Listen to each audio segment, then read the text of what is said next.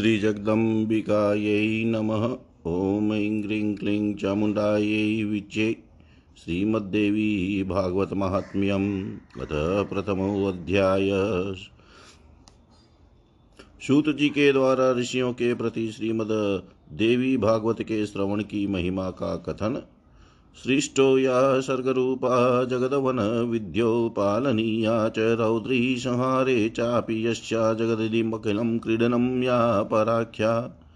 पश्यन्ति मध्यमातो तदनु भगवती वैखरी वर्णरूपा, शाश्वद्वाचं प्रसन्ना विधिहरिगिरीशाराधितालङ्करोतु नारायणं नमस्कृत्य नरं चेव नरोत्तमम्।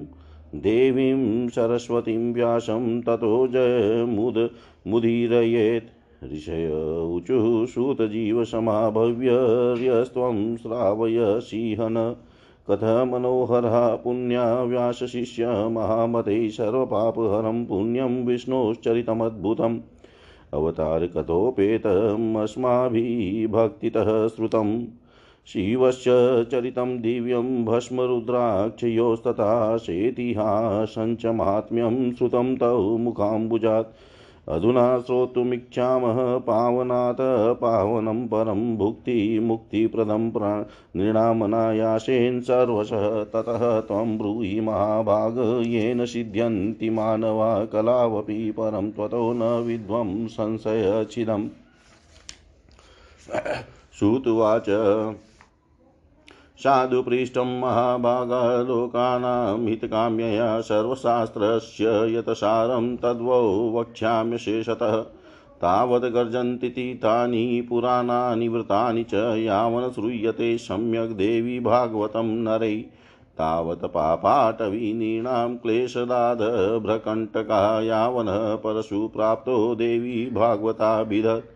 तावत् क्लेशावहं नीणामुपसर्गमातम यावनैवोदयं प्राप्तो देवी भागवतोष्णगु ऋषौचु सूतसूतमहाभागवदनो वदतां वर कीदृशं तत्पुराणं हि विधिस्तच्छृण्वन् चक कतिभिवा शरीरेतत् श्रोतव्यं किञ्च पूजनं कैमानविश्रुतं पूर्वं कान् कान् कामान् वाप्नुयुः श्रुत्वाच विष्णोरंशो मुनिर्जातः सत्यवत्यां पराशरात् विभज्य वेदांश चतुरशिष्यानध्यापयत् पुरा पुरात्यानां द्विजबन्धूनां, वेदेष्वनधिकारिणां, स्त्रीणां, दुर्मेधसां, नृणां, धर्मज्ञानं कथं भवेत् विचार्ये ततः तु मनसा भगवान् बादरायण। पुराणसंहितां दध्यौ तेषां धर्मविदित्सयाष्टादश पुराणानि स कृत्वा भगवान् मुनिः मामेवाध्यापयामास भारताख्यानमेव च। देवी भागवतं तत्र पुराणं भोगमोक्षदं स्वयं तु श्रावयामास जनमे जय भूपतिम्। पूर्वमस्य पिता राजा परिचिततक्षकाहिना सन्दष्टस्तस्य संशुद्ध्यै राज्ञा भागवतं श्रुतं नवभिदिवसैः श्रीमद्वेदव्यासमुखाम्बुजा त्रैलोक्यमातरं देवीं पूजयित्वा विधानतः नवाः यज्ञे सम्पूर्णे परिचिदपि भूपति दिव्यरूपधरो देव्या सालोक्यं तत्क्षणात् पितुर्दिव्यां गतिं राजा विलोकय जनमे जय व्यासं मुनिं संव्यचर्य परामुदं वापः अष्टादशपुराणानां मध्ये सर्वोत्तमं परम्। देवी भागवतं नाम धर्मकामार्थमोक्षदं ये शृण्वन्ति सदा भक्त्या देव्या भागवतीं कथां तेषां सिद्धिन्दुरस्ता तस्मात् सेव्या सदा नृभिः। दिनमर्धं तदर्थं वा मुहूर्तं क्षणमेव वा ये शृण्वन्ति नरा भक्त्या न तेषां दुर्गति क्वचितः सर्वयज्ञेषु तीर्थेषु सर्वदानेषु यत्फलं सकृतः पुराणश्रवणात् ततः फलं लभते नरः। कृतादो बहवो धर्मा, कलो धर्मस्तु केवलम् पुराणाश्रवणादन्यो विद्यते नापरो नृणां धर्माचारविहीनानां कलावल्पायुषां नृणां व्यासो हिताय विदधे पुराणाख्यं सुधारसं सुधामपि वनेग एव। नरः देव्या कथामृतं कुर्यात् कुलमेवाजरामरम्। भाषाणां नियमो नात्र दीनानां नियोऽपि न सदा सेव्यं सदा सेव्यं देवी भागवतं नरे आश्विने मधुमासे वा तपोमासे शुचो तथा चतुर्षु नवरात्रेषु विशेषात् फलदायकम्। अतो नवाः यज्ञोऽयं सर्वस्मात् पुण्यकर्मणः फलादिकप्रदानेन प्रोक्तपुण्यप्रदो नृणां ये दुहृद पापरता विमूढा मित्रध्रुवो वेदविनिन्दिकाश्च। हिंसारता नास्तिकमार्गशक्ता नवाह, यज्ञेन, पुनन्ति ते कलौ। परश्वदारहरणे अतिलुब्धा, ये वै, नरा कल्मषभारभाज गोदेवता ब्राह्मणभक्तीनां नवाह, यज्ञेन भवन्ति शुद्धा।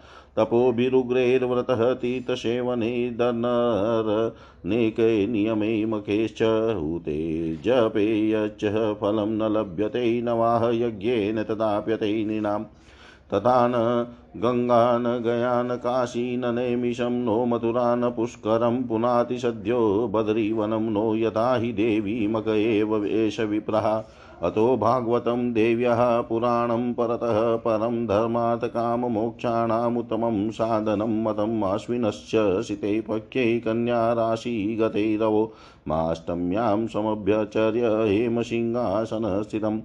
देवी प्रीतिप्रदं भक्त्या श्रीभागवतपुस्तकं ददाद विप्राय योग्याय स देव्यः पदवीं लभेत्। देवी भागवतस्यापि श्लोकं श्लोकार्धमेव वा भक्त्या यश्च पठे नित्यं स देव्या प्रीतिभाग् उपसर्गभयं घोरं महामारी समुद्भवम् उत्पा तानखिलाश्चापि हन्ति श्रवणमात्रतः बालगृहकृतं यच भूतप्रेतकृतं भयं देवी भागवतस्याश श्रवणादयाति दूरतः। यस्तु भागवतं देव्या पठेद भक्त्या शृणोति वा धर्मम् अर्थं च कामं च मोक्षं च लभते नर। श्रवणाद्वसुदेवोऽस्य प्रसेनान्वेषणे गतः चिरायितं प्रियं पुत्रं कृष्णं लब्ध्वा मुमोदः। व एतां शृणुयादभक्त्या श्रीमद्भागवतीं कथां भुक्तिं मुक्तिं स लभते शक्या लभते भक्त्या यश्च पठेदिमां पुत्रो लभते पुत्रं दरिद्रो धनवान् भवेत्, रोगी रोगात् प्रमुच्येत श्रुत्वा भागवतामृतम्। वन्द्या वा काकवन्द्या वामृतवत्सा च याङ्गना देवी भागवतं श्रुत्वा लभेत पुत्रं चिरायुषं पूजितं यद्गृहे नित्यं श्रीभागवतपुस्तकम्। तद्गृहं तीर्थभूतं हि वसतां पापनाशकम् अष्टम्यां वा चतुर्दश्यां नवम्यां भक्तिसंयुत य पटे शृणुयादवापि स सिद्धिं लभते पराम्। पठनद्विजो वेदविदग्रणीर्भवेद बाहु प्रजातु धरणीपति स्यात् वैश्य पठनवित्तसमृद्धिमेति शूद्रोऽपि शृण्वन् स्वकुलोतं स्यात्। शूद्रोऽपि शृण्वन् स्वकुलोत्तमः स्यात्।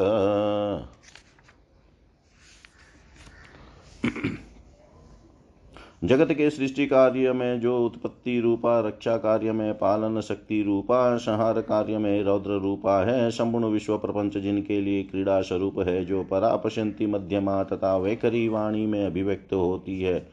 जो ब्रह्मा, विष्णु, महेश द्वारा निरंतर आराधित है, वे प्रसन्नचित वाली देवी भगवती मेरी वाणी को अलंकृत करे, परिशुद्ध करे। बद्रिकाश्रम निवासी प्रसिद्ध ऋषि श्री नारायण तथा नरों में श्रेष्ठ श्री नर भगवती सरस्वती और महर्षि वेद व्यास को प्रणाम करने के पश्चात ही जय इतिहास पुराण आदि सदग्रंथों का पाठ प्रवचन करना चाहिए। ऋषिगण बोले, हे सूत जी, हे महामते, हे व्यास शिष्य, आप दीर्घ जीवी हो। आप हम लोगों को नाना विध पुण्य, प्रदायिनी एवं मनोहारिणी कथाएँ सुनाते रहते हैं। भगवान विष्णु के सर्व पाप विनाशक परम पवित्र एवं उन अवतार कथाओं से संबंधित अद्भुत चरित्रों को हमने भक्ति पूर्वक सुना और इसी प्रकार हमने भगवान शिव के अलौकिक चरित्र तथा भस्म और रुद्राक्ष के ऐतिहासिक माध्यम का श्रवण आपके मुखार बिंद से किया। हम लोग अब ऐसी परम पावन कथा सुनना चाहते हैं जो बिना प्रयास के ही मनुष्यों को भोग एवं मोक्ष प्रदान करने में पूर्ण रूप से सहायक हो। हे भगवान, अतः आप इस कथा का वर्णन करें, जिसके द्वारा मानव कलयुग में भी सीधियाँ प्राप्त कर ले, क्योंकि हम आपसे बढ़कर किसी अन्य को नहीं जानते हैं जो हमारी शंकाओं का निवारण कर सके। सूत जी बोले, हे महाभाग ऋषियों, आप लोगों ने लोक कल्याण की भावना से अत्यंत उत्तम प्रश्न किया है। अतः मैं आप सभी के लिए समस्त शास्त्रों का जो सार है, उसे पूर्ण रूप से सुना, बताऊँगा। समस्त तीर्थ पुराण और व्रत अपनी श्रेष्ठा का वर्णन करते हुए तभी तक गर्जना करते हैं, जब तक मनुष्य श्रीमद देवी भागवत का सम्यक रूप से श्रवण नहीं कर लेते। मनुष्यों के लिए पाप रूपी अरण्य तभी तक दुखप्रद है एवं कटंकमय है, जब तक श्रीमद देवी भागवत रूपी परशु कुठार उपलब्ध नहीं हो जाता। मनुष्यों को उपसर्ग ग्रहण रूपी घोर अंधकार तभी तक कष्ट पहुंचाता है, जब तक श्रीमद देवी भागवत रूपी सूर्य उनके समुख उदित नहीं हो जाते। ऋषिगण बोले, हे वक्ता वक्ताओं, में श्रेष्ठ महाभाग सुत जी, आप में बताए कि वह श्रीमद देवी भागवत पुराण के, महा, भागवत पुराण कैसा है और उसके श्रवण की विधि क्या है? उस पुराण को कितने दिनों में सुनना चाहिए? उसके श्रवण की अवधि, पूजन विधान क्या है? प्राचीन काल में किन किन मनुष्यों ने इसे सुना और उनकी कौन कौन सी कामनाएँ पूर्ण हुई? सूत जी बोले, प्राचीन काल में पराशर ऋषि द्वारा सत्यवती के गर्भ से विष्णु के अंश स्वरूप मुनि व्यास उत्पन्न हुए, जिन्होंने वेदों का चार विभाग करके उन्हें अपने शिष्यों को पढ़ाया। पति तो ब्राह्मण ब्राह्मणाधमो वेदाध्यन के अधिकारियों एवं दूषित एवं स्त्रियों एवं दूषित बुद्धि वाले मनुष्यों का धर्म का ज्ञान कैसे हो? मन में ऐसा विचार करके भगवान बादरायण व्यास जी ने उनके धर्म ज्ञानार्थ पुराण संहिता का प्रणयन किया। उन भगवान व्यास मुनि ने अठारह पुराणों एवं महाभारत का प्रणयन करके सर्वप्रथम मुझे ही पढ़ाया। उन पुराणों में श्रीमद देवी भागवत पुराण भोग एवं मोक्ष को देने वाला है। व्यास जी ने राजा जन्म जय को यह पुराण स्वयं सुनाया था। पूर्व काल में इन जन्मय जय के पिता राजा परिचित तक्षक नाग द्वारा काट लिए गए। अतः पिता की संशुद्धि शुभ गति के लिए राजा ने तीनों लोकों की जननी देवी भगवती का विधिवत पूजन अर्चन करके नौ दिनों तक व्यास जी के मुखार बिंद से इस मध्य देवी भागवत पुराण का श्रवण किया। इस नवाह यज्ञ के संपूर्ण हो जाने पर राजा परिचित ने उसी समय दिव्य रूप धारण करके देवी का सालोक्य प्राप्त किया। राजा जनम जय अपने पिता की दिव्य गति देकर और महर्षि वेद व्यास की विधिवत पूजा करके परम प्रसन्न हुए। सभी अठारह पुराणों में यह श्रीमद देवी भागवत पुराण सर्वश्रेष्ठ है और धर्म, अर्थ, काम तथा मोक्ष को प्रदान करने वाला है। जो लोग सदा भक्ति सदा पूर्वक श्रीमद देवी भागवत की कथा सुनते हैं, उन्हें सिद्धि प्राप्त होने में रंच मात्र भी विलंब नहीं होता। इसलिए मनुष्यों को इस पुराण का सदा पठन पठन श्रवण करना चाहिए। पूरे दिन दिन के आधे समय तक, चौथा ही समय तक मुहूर्त भर अथवा एक क्षण भी जो लोग भक्ति पूर्वक इसका श्रवण करते हैं, उनकी कभी भी दुर्गति नहीं होती। मनुष्य सभी यज्ञों, तीर्थों तथा दान आदि शुभ कर्मों का जो फल प्राप्त करता है, वही फल उसे केवल एक बार श्रीमद देवी भागवत पुराण के श्रवण से प्राप्त हो जाता है। सत्य युग आदि युगों में तो अनेकों प्रकार के धर्मों का विधान था, किंतु कलयुग में पुराण श्रवण के अतिरिक्त मनुष्यों के लिए अन्य कोई सरल धर्म भीत नहीं है। कलयुग में धर्म एवं सदाचार से रहित तथा अल्प आयु वाले मनुष्यों के कल्याणार्थ महर्षि वेद व्यास ने अमृत रसमयी श्रीमद देवी भागवत नामक पुराण की रचना की। अमृत के पान से तो केवल एक ही मनुष्य अजर अमर होता है, किंतु भगवती का कथा रूप अमृत संपूर्ण कुल को ही न अजर अमर बना देता है। श्रीमद देवी भागवत के कथा श्रवण में महीनों तथा दिनों का भी कोई, दिनों का कोई भी नियम नहीं है, अतएव मानवों द्वारा इसका सदा ही सेवन किया जाना चाहिए। अश्विन चत्र माघ तथा आषाढ़ीन महीनों के चारों नवरात्रों में इस पुराण का विश्रवण विशेष फल प्रदान करता है।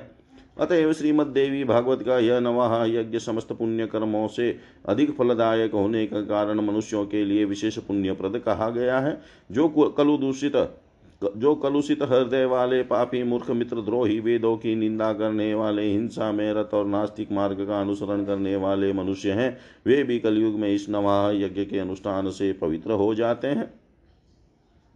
जो मनुष्य दूसरों के धन तथा पराही स्त्रियों के लिए लालाहित रहते हैं, पाप के बोझ से दबे हुए हैं वो, और वो गो ब्राह्मण देवताओं की भक्ति से रहित है, वे भी इस नवाह यज्ञ से शुद्ध हो जाते हैं।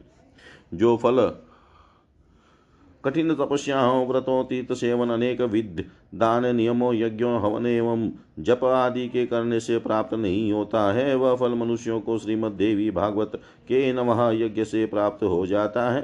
हे विप्रो! गंगा, गया, काशी ने मिशारण्य मथुरा, पुष्कर तथा बदिरी कारण्य भी मनुष्यों को उतना शीघ्र पवित्र नहीं कर पाते हैं जितना कि श्रीमद देवी भागवत का यह नवा यज्ञ लोगों को पवित्र कर देता है। अतएव श्रीमद देवी भागवत पुराण सभी पुराणों में श्रेष्ठतम है। इसे धर्म अर्थ काम और तथा मोक्ष की प्राप्ति का उत्तम साधन माना गया है।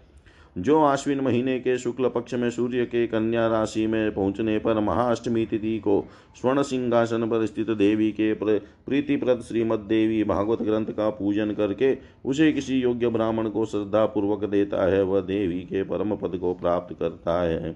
जो मनुष्य प्रतिदिन श्रीमद देवी भागवत पुराण के एक अथवा आधे श्लोक का भी भक्तिपूर्वक पाठ करता है, वह जगदम्बा का कृपा पात्र हो जाता है। महामारी से उत्पन्न उद्रवों के भीषण भय तथा समस्त प्रकार के उत्पात, उल्कापात, भूकंप, अतिवृष्टि, अनावृष्टि आदि श्रीमद देवी भागवत पुराण के श्रवण मात्र से विनिष्ट हो जाते हैं। बाल ग्रहों स्कंद ग्रह स्कंदा पर स्मार, शकुनी, रेवती, पूतना अंध पूतना शीत पूतना मुखमंडिका और अनेक मज तथा भूत प्रेत आदि से उत्पन्न भय इस श्रीमद देवी भागवत पुराण के श्रवण से बहुत दूर से ही भाग जाते हैं। जो व्यक्ति भक्ति भाव से देवी के इस भागवत पुराण का पाठ अथवा श्रवण करता है, वह धर्म, अर्थ, काम और मोक्ष प्राप्त कर लेता है। इस श्रीमद देवी भागवत पुराण के श्रवण से वसुदेव जी प्रसेन को खोजने के लिए गए हुए और बहुत समय तक न लौटे हुए अपने प्रिय पुत्र श्री कृष्ण को प्राप्त करके प्रसन्न हुए। जो मनुष्य भक्तिपूर्वक इस श्रीमद देवी भागवत पुराण की कथा को पढ़ता है तथा इसका श्रवण करता है, वह भोग तथा मोक्ष दोनों प्राप्त कर लेता है। अमृत स्वरूप श्रीमद देवी भागवत के श्रवण से पुत्रहीन मनुष्य पुत्रवान हो जाता है, दरिद्र व्यक्ति धन से संपन्न हो जाता है, तथा रोगग्रस्त मनुष्य रोग से मुक्त हो जाता है। वंध्या स्त्री एक संतान वाली स्त्री अथवा वह स्त्री जिसकी संतान पैदा होकर मर जाती हो, वे भी श्रीमद देवी भागवत पुराण सुनकर दीर्घायु वाला पुत्र प्राप्त करती है। जिस घर में नित्य श्रीमद देवी भागवत पुराण का पूजन किया जाता है, वह घर तीर्थ स्वरूप हो जाता है तथा उसमें निवास करने वाले लोगों के पापों का नाश हो जाता है। जो मनुष्य अष्टमी, नवमी अथवा चतुर्दशी तिथियों को श्रद्धापूर्वक इसे पढ़ता या सुनता है, वह परम सिद्धि को प्राप्त करता है।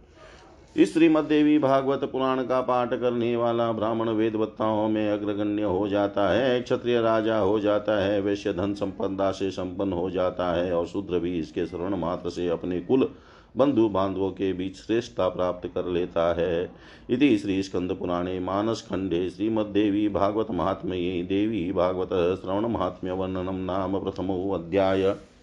सर्वं श्रीशां सदाशिवार्पणम् ॐ विष्णवे नमः, ॐ विष्णवे नमः, ॐ विष्णवे नमः। अथ द्वितीयोऽध्याय श्रीमद्देवी भागवत महात्म्य। द्वितीयोध्याय श्रीमद्देवी भागवत के महात्म्य के प्रसंग में श्यमंतक मणि की कथा ऋषय उचु वसुदेवो महाभाग कथं पुत्रं वाप्तवान् प्रसेन कुत्र कृष्णेन भ्रमतान्वेषितः कथं? विधिनाकेन कस्माच देवी भागवतं श्रुतं वसुदेवेन सुमते वदसुत्तकथामिमाम् श्रुत्वाच सत्राजिद भोजवंशीयो द्वारवत्यां सुखं वसन् सूर्यस्याराधने युक्तो भक्तश्च परमं सखा परमः सखाथ कालेन कियता प्रसन्नः सविता भवत स्वलोकं दर्शयामास तद्भक्त्या प्रणयेन च। तस्मै प्रीतश्च भगवान्। श्यमन्तमणिं दधौ। स तबिभ्रन्मणिं कण्ठे द्वारकामाजगामः दृष्ट्वा तं तेजसा भ्रान्ता मत्वादित्यं पुरोकश कृष्णं मुचुः आयाति सविता दिद्रक्षुस्त्वां जगत्पते श्रुत्वा कृष्णस्तु तद्वाचं प्रहस्योवाच संसदि। सविता नेशभो बाला सत्राजिन्मणिना ज्वलन्। श्यमन्तकेन चायाति भास्वदत्तेन भास्वता अथ विप्रान् समाहूय स्वतिवाचन् पूर्वकं प्रावेशयत सत्राजितः स्वगृहे मणिं। न तत्र मारी दुर्भिक्षं नोपसर्गभयं क्वचित् यत्रास्ते स मणि नित्यम् अष्टभार अथ सत्राजितो भ्राता प्रसेनो नाम कैचित् कण्ठे बदध्वा मणिं सद्यो हयमारुह्य सैन्धवम् मृगया तं वनं यातस्तस्मादृक्षन् मृगाधिप। प्रसेनं स्वयं मत्वा सिंहो जग्राहते, तं मणिं जाम्बवानरीक्षराजोऽत दृष्ट्वा मणिधरं हरिमत्वा च तं बिलद्वारिं मणिं जग्राह वीर्यवान्। स तं मणिं स्वपुत्राय क्रीडनार्थमदात् प्रभुवध चिक्रीडः बालोऽपि मणिं सम्प्राप्य भास्वरम्। प्रसेनेनागतै चाथ सत्राजितपर्यतप्यत, न जाने केन नियत प्रसेनो मणिमिच्छता। अथ लोकमुखोदगीर्णा किवदन्ती पुरे अभवत्। कृष्णेन नियतो नूनं प्रसेनो मणिलिप्सुना। स तं शुश्राव कृष्णोऽपि दुर्यशो लिप्तमात्मनि। माष्टुं ततस्य पदवीं पुरोकोभिस् आगमत्। गत्वा स विपणीय पश्यतः प्रसेनं हरिणां हतं ययो मृगेन्द्रमनविष्यन् श्रीग्बन्ध्वङ्किताध्वना अथ कृष्णो हतं सिंहबिलद्वारी विलोक्य च उवाच भगवान् वाचं कृपया पुरवासिन। तिष्ठध्वं यूयमत्रैव यावदागमनं मम प्रविशामि बिलं त्वेतन्मणिहारकलब्धये ततेते युक्त्वा तु ते तस्तु ततेत्रैव द्वारकोकश जगन्मातन् बिलं कृष्णो यतजाम्बवतो गृहम्। ऋक्षराजसुतं दृष्ट्वा कृष्णो मणिधरं तदा हतुमेन छन्मणिं तावद् धात्रीचक्रोशभीतवत् श्रुत्वा धात्रीरवं सद्य समागत्य रक्षरार्थदा युधे स्वामिना साकं विश्रमहर्निशम् एवं त्रिनवरात्रं तु महद्युधमम्भूतयो कृष्णागमं प्रतीक्षन्तस्ततदुद्वारिपुरोकस द्वादशा ततो भीत्या प्रतिजग्मु निजालयं तत्र ते कथयामाशु वृत्तान्तं सर्वमादित। सत्राजितं सपन्तस्ते सर्वे शोकाकुलाभृशं वसुदेवो महाभागा श्रुत्वा पुत्रस्य तां कथाम्। मुमोह सपरिवारस्तदा परमया शुचः चिन्तयामाश बहुधा कथं श्रेयो भवेन् मम था जगाम भगवान् देवसी ब्रह्मलोकत उत्थाय तं प्रणम्याशो वसुदेवोऽभ्यपूजयत् नारदोऽनामयं पृष्ट्वा वसुदेवं महामतिम् पप्रचः च यदुश्रेष्ठं किं चिन्तयसि तद्वद। वसुदेव उवाच, पुत्रो मे अतिप्रियः कृष्णप्रसेनानुवेश नायतु पौरैः साकं वनं गत्वा नियतं तं तदेक्षत प्रसेनघातकं दृष्ट्वा बिलद्वारे मृतं हरिं द्वारि पौरानधिष्ठाप्य बिलान्तर्गतवां स्वयं बहवो दिवसा याता नायात्यद्यापि मे सुत शोचामि तद्ब्रूहि येन लप्स्येषु तं मुने नारदुवाच पुत्रप्राप्त्यै यदुश्रेष्ठ तस्याराधनेनेव सद्यश्रेयो ह्यवाप्स्यसि। वसुदेव उवाच, भगवान् काहि सा देवी किं प्रभावा? महेश्वरी कथमाराधनं तस्या देवसे, कृपया वद। नारदुवाच वसुदेव महाभाग। शृणु सङ्क्षेपतो मम देव्या। माहात्म्यमतुलं को वक्तुं विस्तरात् क्षम। या सा भगवती नित्या सचिदानन्दरूपिणी परात् परतरा देवी यया व्याप्तमिदं जगत् यदाराधनतो ब्रह्मा सृजतीदं चराचरम् यां च स्तुत्वा विनिर्मुक्तो मधुकेटब्जाद्भयात् विष्णुर्यत्कृपया विश्वं बिभर्ति भगवानिदं। रुद्रः संहरते यस्या कृपापाङ्गनिरीक्षणात्। संसारबन्धनहेतुर्या सेवमुक्तिप्रदायिनी सा विद्या परमा देवी सेव सर्वेश्वरेश्वरी नवरात्रविधानेन सम्पूज्य जगदम्बिकां नवाहोभिपुराणं च देव्या भागवतं शृणु। यस्य श्रवणमात्रेण सद्यपुत्रं वाप्स्यसि भुक्तिमुक्ति न दूरस्थाः पठतां, शृण्वतां नृणाम् इत्युक्तो नारदेनाशो वसुदेव प्रणम्यतम् उवाच परया प्रीत्या नारदं मुनिसत्तमम्। वसुदेव उवाच, भगवस्तव वाक्येन संस्मृतं मृतमात्मनः श्रूयता तत्व तच्च वक्ष्यामि देवी मात्म्यसम्भवं पुरा नभो गिरा कंसो देवक्यष्टम गर्वत ज्ञात्वात्ममृत्युं पापो माँ सवार्यं ऋणद्भिया। कारागारेऽहं वशं देवक्या सह भार्यया जात, जातं जातं सम्बधितपुत्रं कंसोऽपि पापकृत।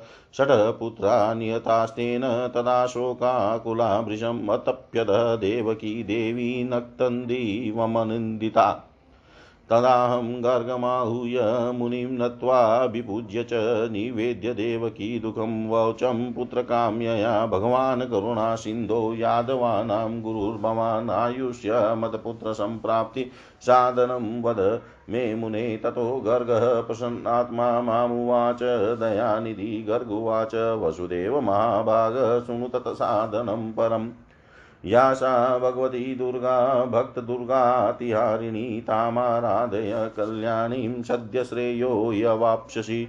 यदाराधनतः सर्वे सर्वान् कामान् वाप्नुयुः न किञ्चित् दुर्लभं लोके दुर्गार्चन्वतां नृणाम् इत्युक्तोऽहं मुदायुक्तः सभार्यो मुनिपुङ्गवं प्रणम्य परया भक्त्या प्रावोचं वीताञ्जलि वसुदेव उवाच, यद्यस्ति भगवान् प्रीतिर्मयि ते करुणानिधे तदा गुरो मदते त्वां समाराधय चण्डिकाम्। निरुधः कंससङ्गेः अहं न किञ्चित् कर्तुमुत्सहे, अतस्त्वमेव दुःखाब्धे मामुधर्मामते इत्युक्तस्तु मया प्रीत प्रोवाच मुनिपुङ्गव वसुदेव तव प्रीत्या करिष्यामि तं तव। अथ गर्गमुनिप्रीत्या मया सम्प्रार्थितो गमतारा। आरिराध ईशु दुर्गां विन्द्याद्रिं ब्राह्मणे सह तत्र गत्वा जगद्धात्रीं भक्ताभीष्टप्रदायिनीम्। आराधयामास मुनिजप पाठपरायण, ततः समाप्ते नियमे वागुवाचा शरीरिणि प्रसन्नाहं मुने कार्यसिद्धस्तौ भविष्यति भूमा भूभारहरणार्थाय मया सम्प्रेरितो हरिवसुदेवस्य देवक्यां श्वासेनावतरिष्यति कंसभीत्या तमादाय बालमानदुन्दुम्बिः प्रापयिष्यति सद्यस्तु गोकुले नन्दवेश्मनि यशोदातनयं नीत्वा स्वगृहे कंसभुभुजे दास्यत्यत च तामन्तुं कंस आक्षेप्स्यदीक्षितो सा तदस्ताद्विनिर्गत्य सद्यो दिव्यवभूधरा मन्दसभूता विन्द्याद्रौ करिष्यति जगद्वितम् इति तद्वचनं श्रुत्वा प्रणम्य जगदम्बिकां गर्गो मुनिप्रसन्नात्मा मथुरामागमत्पुण्ड्रीम् वरदानं महादेव्या गर्गाचार्यमुखादहं श्रुत्वा सभार्य सम्प्रीतः परामुदमतागमम्। तदारभ्य परं जाने देवी मात्म्यमुत्तमम् अधुनापि हि देवस्य श्रुतं तव मुखाम्बुजा ततो भागवतं देव्यास्तवमेव श्रावय प्रभो मदभाग्या देवदेवशै सम्प्राप्तो वशी दयानिधे वसुदेव वचः श्रुत्वा नारद प्रीतमानस सुदिने शुभनक्षत्रे कथारम्भमथा करो कथाविघ्नविधा विघातार्थं द्विजाजे पुनवाक्षरं मार्कण्डेयपुराणोक्तं पेटुदेव्यास्तवं तदा प्रथमस्कन्दमारभ्य श्रीनारदमुखोद्गतं शुश्राव वसुदेव च भक्त्या भागवतामृतं नवमेऽहनिकथापूतो पुस्तकं, वाचकं तदा प्रसन्नपूजयामास वसुदेवो महामना अत तत्र विलस्यान्त कृष्णजाम्बवतो मृदे कृष्णमुष्टिविनिष्पात श्लाङ्गो, श्लाताङ्गो जाम्बवान् भूत अतागतस्मृतिशोऽपि भगवन्तं प्रणम्य च उवाच परया भक्त्या स्वापराधं क्षमापयन् ज्ञातोऽसि रघुवर्यस्त्वं यद्रोषात् सरितां पति क्षोभं जगामलङ्का च रावणसानुगो हतः सेवासि भगवान् कृष्ण मधौरात्म्यं क्षमस्वभो ब्रूहि यत् करणीयं मे मृत्योऽहं तदा तव सर्वदा श्रुत्वा जाम्बवतो वाचं ब्रवीजगदीश्वर मणिहेतोरिय प्राप्ता वयं ऋक्षपते बिलम् ऋक्षराजस्ततः प्रीत्या कन्यां जाम्बतीं निजां ददौ कृष्णाय सम्पूज्य शमन्तमणिं तदा स तां पत्नीं समादाय मणिं कण्ठे तथा ददत्। अभिमन्त्र्यक्षा राजञ्च प्रतस्ते द्वारकां प्रति कथा समाप्तिदिवसे वसुदेव उदारधि। ब्राह्मणान् भोजयामास दक्षिणाभिरतोषयताशीर्वाचं प्रयुञ्जाना द्विजायत समये हरि। आजगाम क्षणे तस्मिन् पत्न्या सह मणिं ददत् भार्यया सहितं कृष्णवसुदेव पुरोगमा दृष्ट्वा साश्रुपूर्णाक्षा समावासु परामुदं देवसी नारद नारश्चाथ कृष्णगमनहर्षित आमन्त्र्यं वसुदेवं च कृष्णं ब्रह्मसभां ययो हरिचरितमिदं यत्कीर्तितं दूर्यसौघ्नम् पठति विमलभक्त्या शुद्धचित्त शृणोति स भवति सुखपूर्ण सर्वदा सिद्धकामो। जगति स वपुषोऽनन्ते मुक्तिमार्गं लभे च। जगति स वपुषा ते मुक्तिमार्गं लभे च। ऋषिगण बोले महाभाग वसुदेव जी ने अपने पुत्र को किस प्रकार प्राप्त किया और वन में भ्रमण करते हुए श्री कृष्ण ने प्रसन्न को कैसे खोजा? हे सुमते, हे सुत जी किस विधि से और किससे वसुदेव जी ने श्रीमद देवी भागवत पुराण का श्रवण किया? आप, हम लोगों को यह कथा बताएँ। सूत जी बोले, भोजवंशी सत्राजित द्वारकापुरी में आनंद पूर्वक निवास करता हुआ सूर्य की आराधना में तत्पर रहता। था। वह सूर्य का परम भक्त एवं उनका मित्र था। कुछ समय के पश्चात सूर्य देव उसके ऊपर प्रसन्न हो गए। उन्होंने उसे अपने लोक का दर्शन कराया। उसकी भक्ति तथा प्रेम में अत्यंत प्रसन्न हुए। भगवान सूर्य ने सत्राजित को स्यमंतक मणि दे दी और वह उस मणि को अपने गले में धारण किए हुए द्वारका आ गया। उसे देखकर मणि के तेज से भ्रमित नागरिकों ने सत्राजित को सूर्य समझकर सुधर्मा नामक अपनी सभा में विराजमान श्री कृष्ण के पास पहुंचकर उनसे कहा ये जगत पते आपके दर्शन की अभिलाषा से भगवान सूर्य स्वयं आपके पास आ रहे हैं। यह बात कर सुनकर सभा में श्री कृष्ण हंसकर बोले, हे बाल स्वभाव नागरिकों, ये सूर्य भगवान नहीं है, बल्कि सत्राजित है जो स्वयं सूर्य द्वारा प्रदत्त शमंतक मणि से दीप्तिमान होता हुआ यहाँ आ रहा है। उसके पश्चात ब्राह्मणों को बुलाकर सत्राजित ने स्वस्ति वाचन कराया और भलीभांति पूजन करके उस मणि को अपने घर में स्थापित किया। वह मणि जहाँ रहती थी, वहाँ किसी प्रकार की महामारी, दुर्भिक्षता, उपसर्ग का भय उत्पन्न नहीं होता था और उस मणि की एक विशेषता यह भी थी कि वह नित्य आठ बार स्वर्ण दिया करती थी। तदनंतर एक दिन सत्राजित के भाई प्रसेन ने उस मणि को गले में धारण कर सिंधु देश घोड़े पर सवार होकर आखेट के लिए वन की ओर प्रस्थान किया। वहाँ वन में किसी सिंह ने उसे देखा और घोड़े सहित प्रसेन को मारकर सिंह ने वह मणि स्वयं ले ली। इसके पश्चात महाबली ऋक्षराज जाम्बवान ने मणि धारण करने वाले उस सिंह को अपनी गुफा के द्वार पर देखकर और उसे मारकर मणि स्वयं ले ली। पराक्रमी ऋक्षराज ने वह मणि खेलने के लिए अपने पुत्र को दे दी और वह बालक भी उस प्रदीप्त मणि को पाकर उसके साथ खेलने लगा। कुछ काल बीतने पर भी प्रसेन के वापस न लौटने पर सत्राजीत अत्यंत दुखी हुआ और सोचने लगा कि मणि लेने की इच्छा से न जाने किसने प्रसेन को मार डाला। इसी बीच द्वारकापुर में नागरिकों की पारंपरिक बातचीत से किस प्रकार यह किमवंती फैल गई कि मणि के लोभ के वशीभूत श्री कृष्ण ने ही प्रसेन का वध किया है। श्री कृष्ण ने जब अपने विषय में अपयश की यह बात सुनी तो उन्होंने अपने ऊपर लगे कलंक के परिमार्जन हेतु प्रसेन के अन्वेषणार्थ नागरिकों के साथ प्रस्थान किया। वन में पहुँचने पर श्री कृष्ण ने सिंह द्वारा मारे गए प्रसेन को देखा और तदंतर गिरे हुए रक्त बिंदुओं से चिन्ह का मार्ग का अनुसरण करके सिंह को खोजते हुए कुछ दूर गए। इसके पश्चात एक गुफा के द्वार पर मरे हुए सिंह को देखकर भगवान श्री कृष्ण करुणा युक्त वाणी से नागरिकों से बोले, मणि का हरण करने वाले को खोजने के लिए मैं इस गुफा में भीतर प्रवेश कर रहा हूँ। जब तक मैं वापस न आ जाऊँ, तुम लोग यहीं पर ठहरो। वे द्वारकावासी ठीक है। ऐसा बोलकर वहीं पर ठहर गए और श्री कृष्ण गुफा के भीतर प्रविष्ट हुए, जहाँ जामवान का घर था। तत्पश्चात वहाँ पहुँचने पर श्री कृष्ण ने राज के पुत्र को मणि धारण किए देख देख कर मणि को छीनना चाहा। इस पर उसकी धात्री धाय भयभीत होकर चिल्लाने लगी। जब, तब धात्री की आवाज़ सुनकर जाम्बवान तुरंत वहाँ आ गया और वह अपने पूर्व स्वामी श्री कृष्ण के साथ दिन रात निरंतर युद्ध करने लगा। इस प्रकार उन दोनों के बीच सत्ताईस दिनों तक भयंकर युद्ध हुआ। इधर द्वारकावासी गुफा के द्वार पर बारह दिनों तक तो श्री कृष्ण के आगमन की प्रतीक्षा करते हुए ठहरे रहे, किंतु इसके बाद वे भयभीत होकर अपने अपने घर चले गए और वहाँ पहुंचकर उन्होंने लोगों से सारा वृतांत कहा। द्वारकापुरी के सभी नागरिक यह सब सुनकर सत्राजित की भर्सना करते हुए अत्यंत शोक विवल हो गए। महाभाग वसुदेव जी अपने पुत्र का वह समाचार सुनकर परिवार सहित महान शोक से मूर्छित हो गए और बार बार सोचने लगे कि मेरा कल्याण किस प्रकार हो। उसी समय ब्रह्मलोक से देवर्षि नारद वहाँ आप आ गए। वसुदेव जी ने उठकर उन्हें प्रणाम करके विधिवत उनकी पूजा की। देवर्षि नारद महामती यदुश्रेष्ठ वसुदेव जी से कुशल चेम पूछकर उनसे बोले, आप क्यों चिंतित हैं? यह मुझे बताइए। वसुदेव जी बोले मेरा अतिशय प्रिय पुत्र श्री कृष्ण प्रसेन को खोजने के लिए द्वारका के नागरिकों के साथ वन में गया था, जहाँ उसने प्रसेन को मरा हुआ देखा। इसके पश्चात प्रसेन को मारने के वाले सिंह को भी एक गुफा के द्वार पर मरा देखकर श्री कृष्ण नागरिकों द्वार पर ही रोककर स्वयं गुफा के अंदर चले गए। बहुत दिन व्यतीत हो चुके हैं किंतु मेरा पुत्र अभी तक नहीं लौटा जिससे मैं चिंतित हूँ। अतः हे मुने आप कोई ऐसा उपाय बताइए जिसे मैं अपने पुत्र प्रिय पुत्र को प्राप्त कर सकूँ। नारद बोले, हे अदुश्रेष्ठ आप पुत्र की प्राप्ति के लिए अंबिका देवी की आराधना कीजिए, उनकी आराधना से शीघ्र ही आपका कल्याण होगा।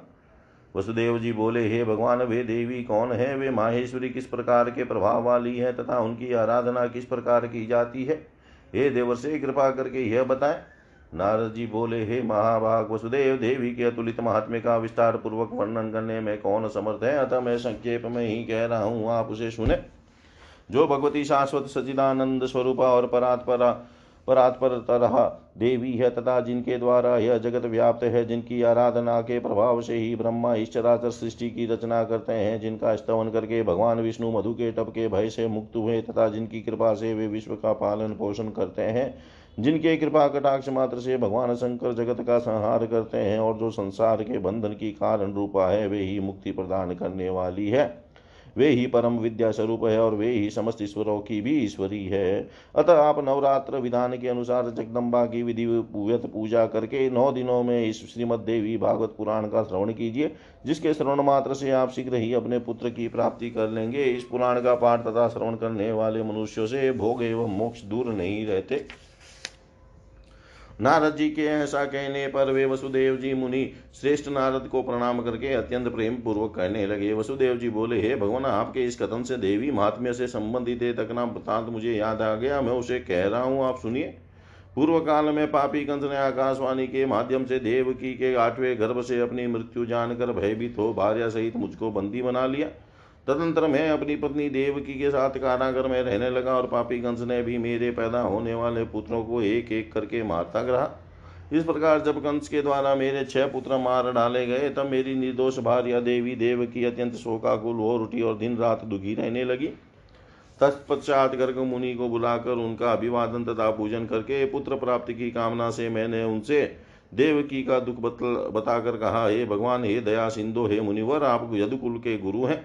अतः मुझे आयुष्मान पुत्र की प्राप्ति का कोई उपाय बताइए। इसके अनंतर दया निधान गर्ग जी प्रसन्न होकर मुझसे कहने लगे गर्ग जी बोले, हे महाभाग वसुदेव, अब आप उस सर्वश्रेष्ठ साधन को सुनिए, जो भगवती दुर्गा अपने भक्तों की दुर्गति का विनाश कर देती है। आप उन कल्याणकारी देवी की आराधना कीजिए, इससे शीघ्र ही आपका कल्याण होगा, क्योंकि उनकी आराधना से सभी लोगों की समस्त कामनाएँ पूर्ण हो जाती है। दुर्गा की उपासना करने वाले मनुष्यों के लिए संसार में कुछ भी दुर्लभ नहीं है। गर्ग मुनि ने के ऐसा कहने पर मैं प्रसन्न हो गया और अपनी पत्नी सहित मुनि श्रेष्ठ गर्ग को परम श्रद्धा पूर्वक प्रणाम करके दोनों हाथ जोड़कर मैंने उनसे कहा, वसुदेव जी, बोले, हे भगवान, हे करुणा सागर हे गुरु, यदि आप मुझ पर स्नेह रखते हैं तो मेरे कल्याण की नीति निमित्त आप ही उन भगवती चंडिका की आराधना कर दें। मैं तो कंस के घर में बंदी रहने के कारण कुछ भी कर सकने में समर्थ नहीं हूँ। अतः हे महामते, अब आप ही इस दुख सागर से मेरा उद्धार कीजिए। मेरे इस प्रकार कहने पर वे मुनि श्रेष्ठ प्रसन्न होकर बोले, हे वसुदेव, आपकी प्रीति के कारण मैं आपका कल्याण करूँगा। मेरे द्वारा प्रीतिपूर्वक प्रार्थना किए जाने के उपरांत गर्ग मुनि देवी दुर्गा की आराधना की इच्छा से ब्राह्मणों के साथ विंध्य पर्वत पर चले गए। वहाँ जाकर जप एवं पाठ में तत्पर रहते हुए गर्ग मुनि जगत की मातृस्वरूपा और भक्तों की कामनाओं को पूर्ण करने वाली भगवती आराधना, भगवती की आराधना करने लगे। जप पूजना आदि अनुष्ठानों की समाप्ति के बाद पश्चात आकाशवाणी हुई कि, हे मुने, मैं प्रसन्न हो गई हूँ। एवं तुम्हारे कार्य की सिद्धि होगी। समस्त प्रकार के पाप एवं अनाचार स्वरूप पृथ्वी के भार का नाश करने के लिए मुझसे प्रेरणा प्राप्त कर स्वयं भगवान विष्णु अपने अंश से वसुदेव की भार्या देव की घर के गर्भ से उतार लेंगे। कंस के भय से वसुदेव जी उस शिशु को लेकर शीघ्र ही गोकुल में नंद के घर पहुँचा देंगे और वहाँ से यशोदा की कन्या को लाकर अपने घर में राजा कंस को दे देंगे। तब कंस उस कन्या को मारने के लिए उसे पृथ्वी पर पटक देगा। तदंतर उसके हाथ से छूटकर मेरी अंश स्वरूपा वह कन्या तक्षण लौकिक रूप धारण करके विंध्य पर्वत पर चली आएगी और निरंतर जगत का कल्याण करेगी। इस प्रकार उस आकाशवाणी को सुनकर गर्ग मुनि भगवती जगदम्बा को प्रणाम करके प्रसन्न मन से मथुरापुरी आ गए। आचार्य गर्ग के मुख से महादेवी की वरदान की बात सुनकर मैं पत्नी सहित अत्यंत प्रसन्न हुआ और परम आनंद विभोर उठा। तभी से मैं देवी के अत्युतम महात्म्य को जान रहा हूँ और हे देव से, आज भी आपके मुखारविंद से मैंने वही देवी महात्म्य सुना है।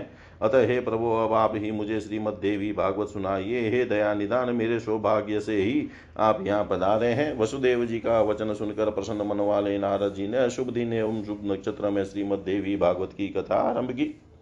कथा में आने वाले विघ्न बाधाओं के समनाथ ब्राह्मण देवी के नवाक्षरों में रिंकलिंग चामुंडा, ए विचे मंत्र का जप तथा मार्कंडे पुराण में वर्णित देवी स्त्रोत्र का पाठ करने लगे। प्रथम स्कंद में आरंभ से ही वसुदेव जी देवर्षि नारद के मुख से निश्रत अमृत स्वरूप श्रीमद देवी भागवती पुराण का भक्ति पूर्वक श्रवण करने लगे। नौवे दिन कथा की समाप्ति होने पर महामनस्वी वसुदेव जी ने श्रीमद देवी भागवत ग्रंथ तथा कथावाचक दोनों को प्रसन्नता पूर्वक पूजा की। उधर कंदरा में श्री कृष्ण तथा जामवान के बीच चल रहे युद्ध में श्री कृष्ण के मुष्टिक प्रहारों से जामवान का शरीर अत्यंत शीतल पड़ गया था। उसी समय जामवान को भी पूर्व काल की घटनाएँ याद आ गई और भगवान श्री कृष्ण को परम भक्ति के साथ प्रणाम करके अपने अपराध के लिए क्षमा याचना करते हुए उसने श्री कृष्ण से कहा अब मुझे ज्ञात हो गया कि आप रघुश्रेष्ठ श्री राम ही हैं, जिनके भयंकर कोप से सागर तथा लंका नगरी दोनों क्षुब्ध हो गए थे और रावण अपने बंधु बांधवों सहित मारा गया था। ये श्री कृष्ण वे राम आप ही हैं, अतः मेरी धृष्टता को क्षमा करें। मैं आपका सर्वथा सेवक हूँ अतः मेरे योग्य जो भी कार्य हो, उसके लिए मुझे आदेश दीजिए। जाम्बवान का वचन सुनकर जगतपति श्री कृष्ण बोले, हे ऋक्षराज, मणि प्राप्त करने के लिए हम लोग इस कंदरा में आए हुए हैं। तत्पश्चात ऋक्ष राजा ने श्री कृष्ण की विधिवत पूजा करके शमंतक मणि तथा अपनी पुत्री जाम्बवती उन्हें प्रसन्नता पूर्वक अर्पित कर दी। श्री कृष्ण ने जामवती की, को पत्नी के रूप में अंगीकार करके मणि को गले में धारण कर लिया और ऋक्षराज जामवान से विदा लेकर वे द्वारकापुरी के लिए प्रस्थित हुए। उधर द्वारका में उदार हृदय श्री वसुदेव जी ने श्रीमद देवी भागवत पुराण कथा की समाप्ति के दिन ब्राह्मणों को भोजन कराया तथा नाना विद दक्षिणाओं से उन्हें संतुष्ट किया। जिस समय वे ब्राह्मण वसुदेव को आशीर्वचन प्रदान कर रहे थे, उसी समय भगवान श्री कृष्ण मणि धारण किए हुए पत्नी जामवती के साथ वहाँ पहुँचे। भार्या सहित श्री भगवान भगवान श्री कृष्ण को देखकर वसुदेव जी तथा उपस्थित जन समूह की आँखें हर्षाती रेख से अश्रु से परिपूर्ण हो गई और वे परम आनंदित हुए। देवर्षि नारद भी श्री कृष्ण के आगमन से हर्षित हुए और उन्होंने वसुदेव जी तथा श्री कृष्ण से विदा लेकर ब्रह्म संभा के लिए प्रस्थान किया। जो मनुष्य निष्कपट भक्ति एवं शुद्ध हृदय से भगवान के इस विज्ञात तथा कलंकनाशक चरित्र का पाठ एवं श्रवण करता है, वह पूर्ण सुखी हो जाता है। जगत में उसकी सभी कामनाएँ पूर्ण हो जाती है तथा मृत्यु के अनंतर वह मोक्ष पद प्राप्त करता है।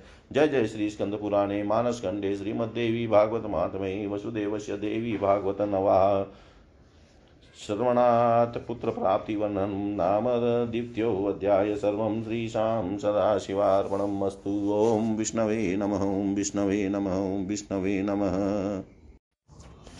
श्रीमद्देवी भागवत महात्म्य अथ तृतीयोऽध्याय। श्रीमद्देवी भागवत के महात्म्य के प्रसंग में राजा शुद्युम्न की कथा। श्रुतुवाच अथेतिहासमन्यच्च शृणुध्वं मुनिषत्तमा देवी भागवतस्यास्य मात्मयं यत्र गीयते। एकदा कुम्भयोनिस्तु लोपामुद्रापतिर्मुनि गत्वा कुमारं भयचर्य पप्रच विविधा कथा। स तस्मै भगवान् स्कन्दः कथयामाश भूरिश दानतीतव्रतादीनां माहात्म्योपचिता कथा वाराणस्याश्च माहात्म्यं मणिकर्णीभवं तथा गङ्गायाश्चापि तीर्थानां वर्णितं बहुविस्तरम् श्रुत्वातः स मुनिः प्रीतः कुमारं भूरिवर्चसं पुनः पप्रच लोकानां हितार्थं कुम्भसम्भव। अगस्त्य उवाच भगवास्तारकाराते देवी भागवतस्य तु महात्म्यं श्रवणे तस्य विधिं चापि वद प्रभो। देवी भागवतं नाम पुराणं परमोत्तमं त्रैलोक्यजननी साक्षात् गीयते यत्र शाश्वती। स्कन्द उवाच। श्रीभागवत महात्म्यं को वक्तुं विस्तरात् क्षम, शृणु सङ्क्षेपतो भ्रमण कथयिष्यामि साम्प्रतम्। या नित्या सचिदानन्दरूपिणी जगदम्बिका साक्षात् समाश्रिता यत्र भुक्तिमुक्तिप्रदायिनी। अतस्तद्वाङ्गमयी मूर्ति देवी भागवते मुने पठना श्रवणाध्यस्य न किञ्चिदिह दुर्लभम्। आसीदिविवस्वतः पुत्रश्राद्धदेव इति श्रुतः सोऽनपत्यो करोदिष्टिं वसिष्ठानुमुतौ मुनिप। होतारं प्रार्थयामास श्रदात दयिता मनो कन्या भवतु मे ब्राह्म ततोपायो विधीयताम्। मनसा चिन्तयन् होता कन्यामेवाजुहोद्धवी ततस्तद्व्यभिचारेण कन्येला नाम चाभवत् अथ राजा सुतां दृष्ट्वा प्रोवाच विमना गुरुं, कथं सङ्कल्पवेश्म्यमिह जातं प्रभो तव। तच्छ्रुत्वा स मुनिर्दध्यो ज्ञात्वा हो तु व्यतिक्रमम् ईश्वरं शरणं यात इलाया पुस्त्वकाम्यया मुनेस्तपः प्रभावाच परेशानुग्रहा तथा पश्यतां सर्वलोकानामीला गुरुणा कृतसंस्कारः शुद्ध्युम्नोऽथ मनोसुत निधि बभूव विद्यानां सरितामिव सागर। अत कालेन शुद्युम्नस्तारुण्यं संवाप्य च मृगयार्थं वन, वनं यातोऽयमारुह्य सैन्धवम् वनादवनान्तरं गच्छन् बहुबभ्रामसानुगदेवा ददस्ताद माद्रैः स कुमारो वनं ययो कश्चि कस्मिंश्चित् समये यत्र भार्यया पर्णया सह अरमः देवदेवस्तु शङ्करो भगवान् मुदा तदा तु मुनयस्तत्र शिवदर्शनलालसा जग्मुरतः तान् दृष्ट्वा गिरिजाव्रीडिताभवत् रममाणौ तु तौ दृष्ट्वा गिरिशो संसितव्रता निवृता मुनयो जग्मु वैकुण्ठनिलयं तदा। प्रियायाः प्रियमन्विच्छञ्छीवोऽरण्यं शशापः अध्यारभ्य विश्वे विषेधोऽत्र पुमान् योषित भवेदिति। तत आरभ्य तं देशं पुरुषा वर्जयन्ति तत्र प्रविष्टशुद्ध्युम्नो बभुव प्रमदोत्तमा। स्त्रीभूताननुगाश्वं वड्वां वीक्षय विस्मित। अथ सा सुन्दरी योषा विचचार वने वने। एकदा सा जगामाथ बुद्धस्या आश्रमसन्निधो दृष्ट्वा तां चारु सर्वाङ्गीं पीनोन्नतपयोधराम् बिम्बोष्ठीं कुन्ददशनां सुमुखीमुत्पलेक्षणाम् अनङ्गसरविद्वाङ्गश्चकमे भगवान् बुध। शापितं चकमे शुभ्रुः कुमारं सोमनन्दनं ततस्तस्याश्रमे वात्सीद्रममाणा बुधेन सा अथ कालेन कियता पुरुरवसमात्मजं स तस्यां जनयामास मित्रावरुणसम्भव अथ वशेषु यातेषु कदाचित् सा बुधाश्रमे स्मृत्वा स्वं पूर्ववृत्तान्तं दुःखिता निर्जगामः। गुरोरथाश्रमं गत्वा वसिष्ठस्य प्रणम्य तं निवेद्य वृतं शरणं ययो पुस्त्वमभीप्सति वसिष्ठो ज्ञातवृन्तान्तो गत्वा कैलासपर्वतं सम्पूज्य शम्भुं तुष्टाौ भक्त्या परमयायुत।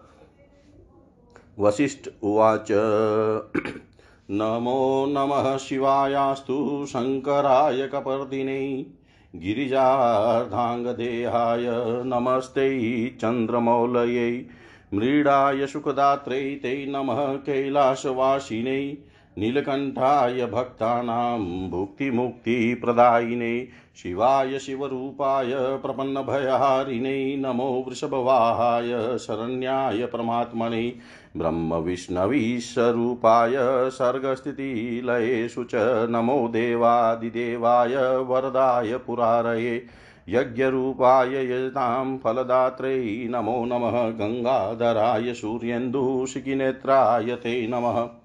एवं स्तुतः स भगवान् प्रादुरासीज्जगत्पति वृषारूढोऽम्बिकोपेत कोटिसूर्यसम्प्रभ।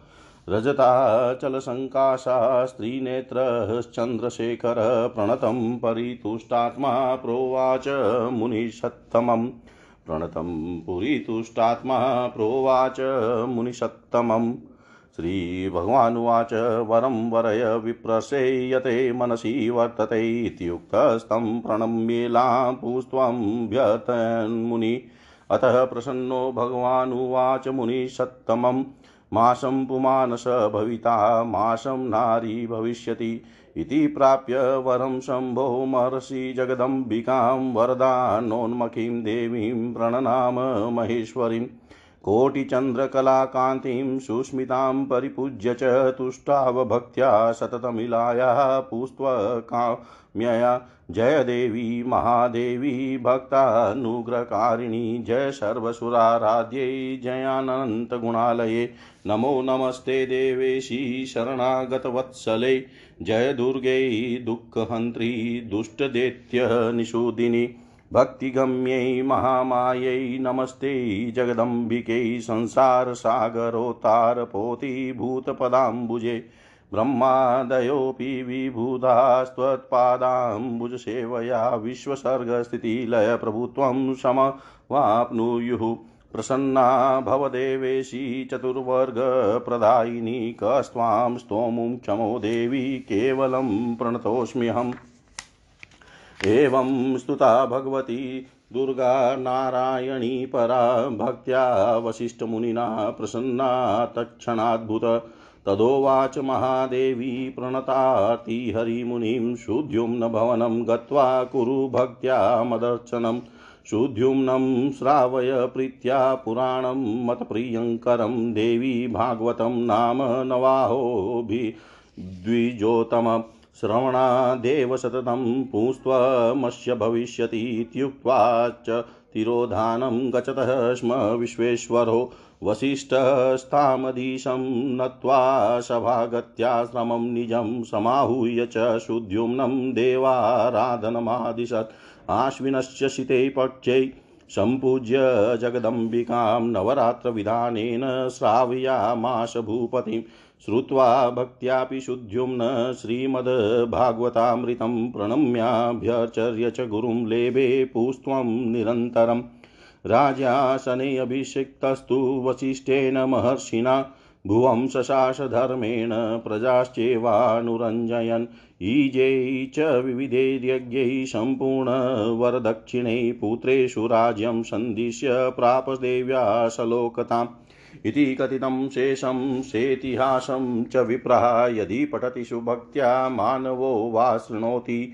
स ह्य सकलकामान् प्राप्य देव्याः प्रसादात् परममृतमतान्ते याति देव्या सलोकम् परममृतः याति देव्या सूत जी बोले, हे मुनिवरों, अब आप लोग एक अन्य इतिहास सुनिए, जिसमें इस देवी भागवत के महात्म्य का वर्णन किया गया है। एक बार कुंभ योनि लोपा मुद्रापति महर्षि अगस्त्य ने कुमार कार्तिकेय के पास जाकर उनकी भली भांति पूजा करके उनसे विविध प्रकार की बातें पूछी। भगवान कार्तिकेय ने दान, तीर्थ, व्रत आदि के महात्म्य से परिपूर्ण अनेक कथाओं का वर्णन उनसे किया। उन्होंने वाराणसी, मणिकर्णिका, गंगा तथा अनेक तीर्थों के महात्म्य का अत्यंत विस्तार पूर्वक वर्णन किया।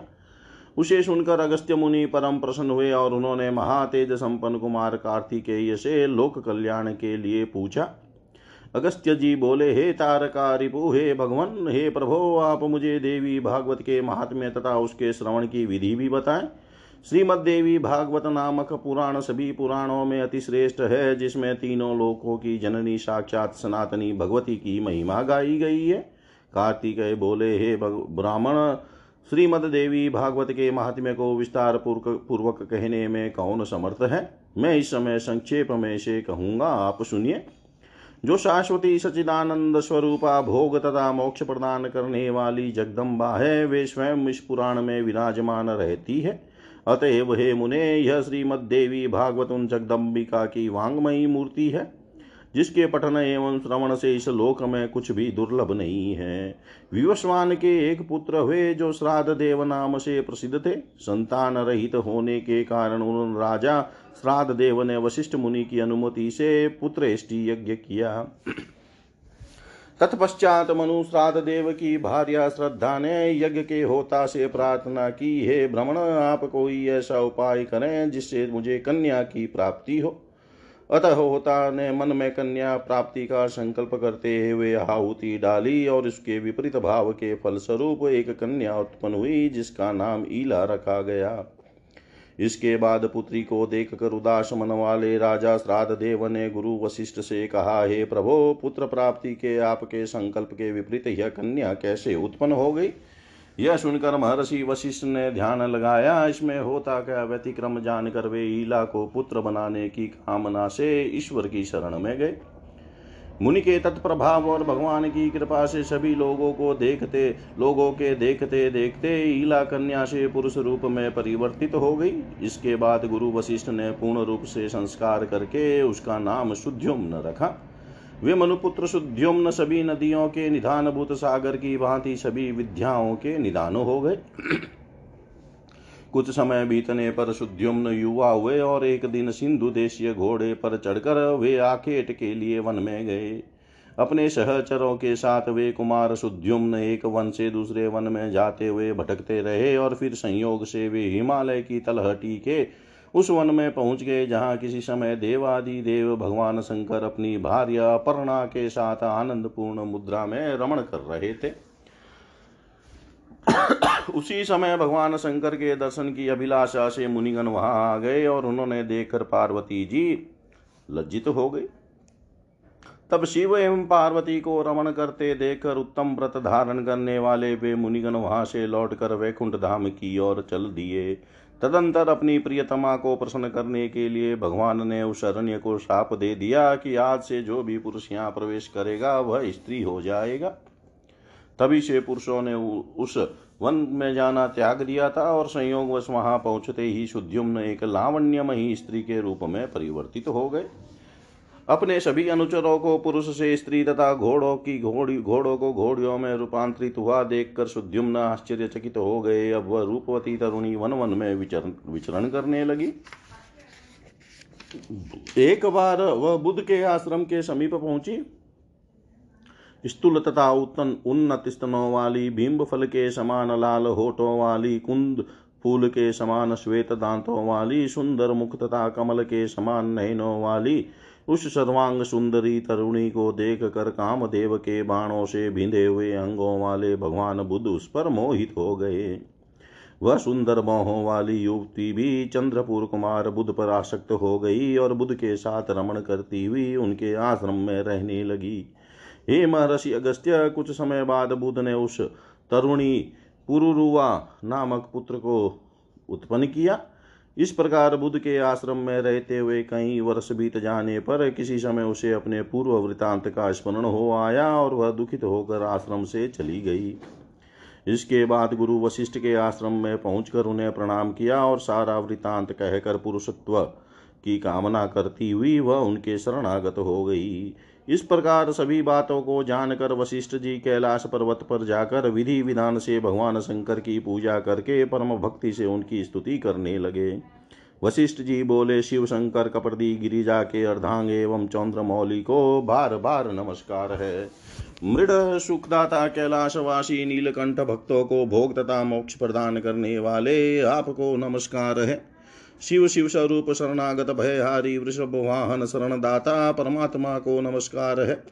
सृजन पालन तथा संहार के समय ब्रह्मा, विष्णु तथा महेश रूपधारी देवादि देव वरदायक तथा त्रिपुरारी को मेरा नमस्कार है। यज्ञ रूप तथा याजकों के फलदाता को बार बार नमस्कार है। आप गंगाधर, सूर्य, चंद्र, अग्नि स्वरूप, त्रिनेत्र को मेरा नमस्कार है।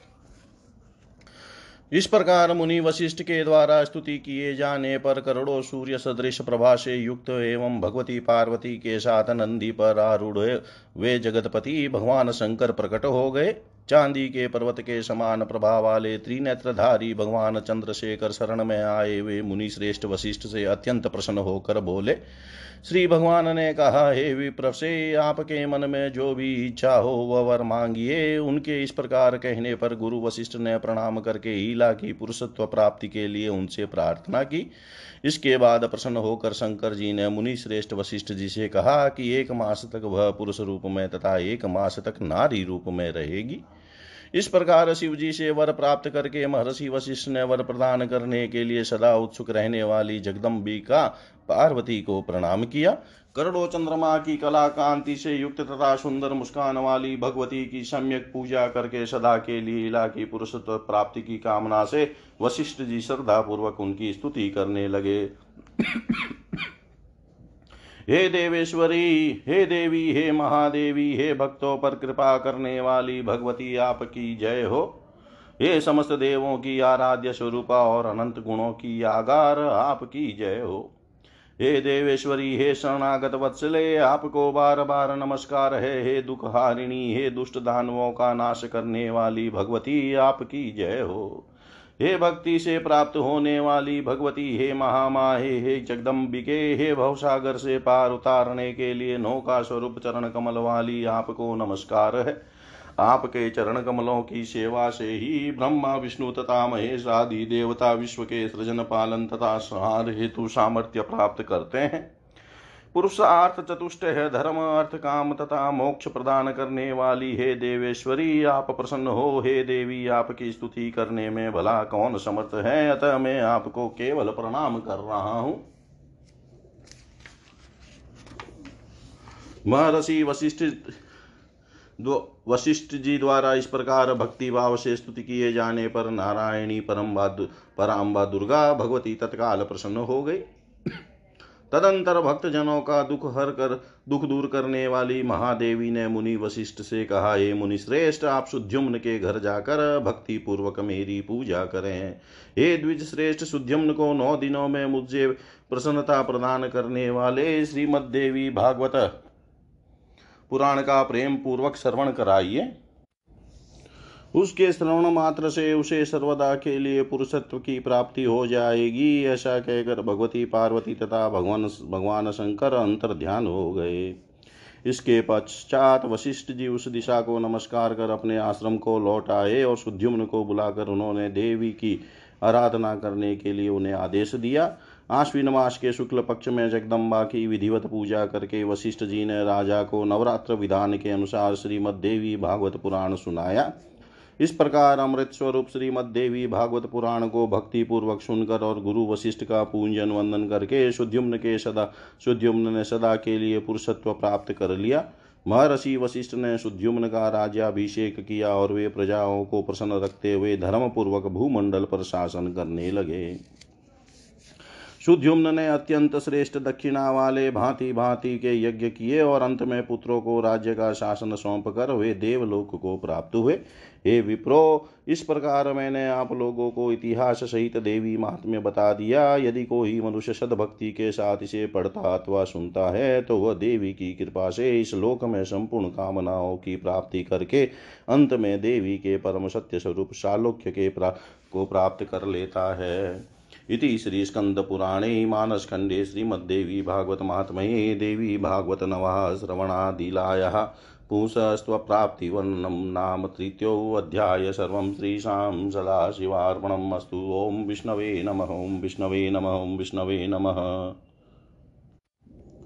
श्रीमद्देवी भागवत महात्म्य अथ चतुर्थोध्याय श्रीमद्देवी भागवत के महात्म्य के प्रसंग में रेवती नक्षत्र के पतन और पुनः स्थापना की कथा तथा श्रीमद देवी भागवत के श्रवण से राजा दुर्दम की को मनवंतराधिप पुत्र की प्राप्ति श्रुतवाच इति श्रुत्वा कथां दिव्यां विचित्रां कुम्भसम्भव शुश्रूषु पुनराहेदं विशाखं विनयान्वितः। अगस्त्य उवाच। देवसेनापते देव विचित्रेयं श्रुता कथा पुनरन्यश्च माहात्म्यं वद भागवतस्य मे।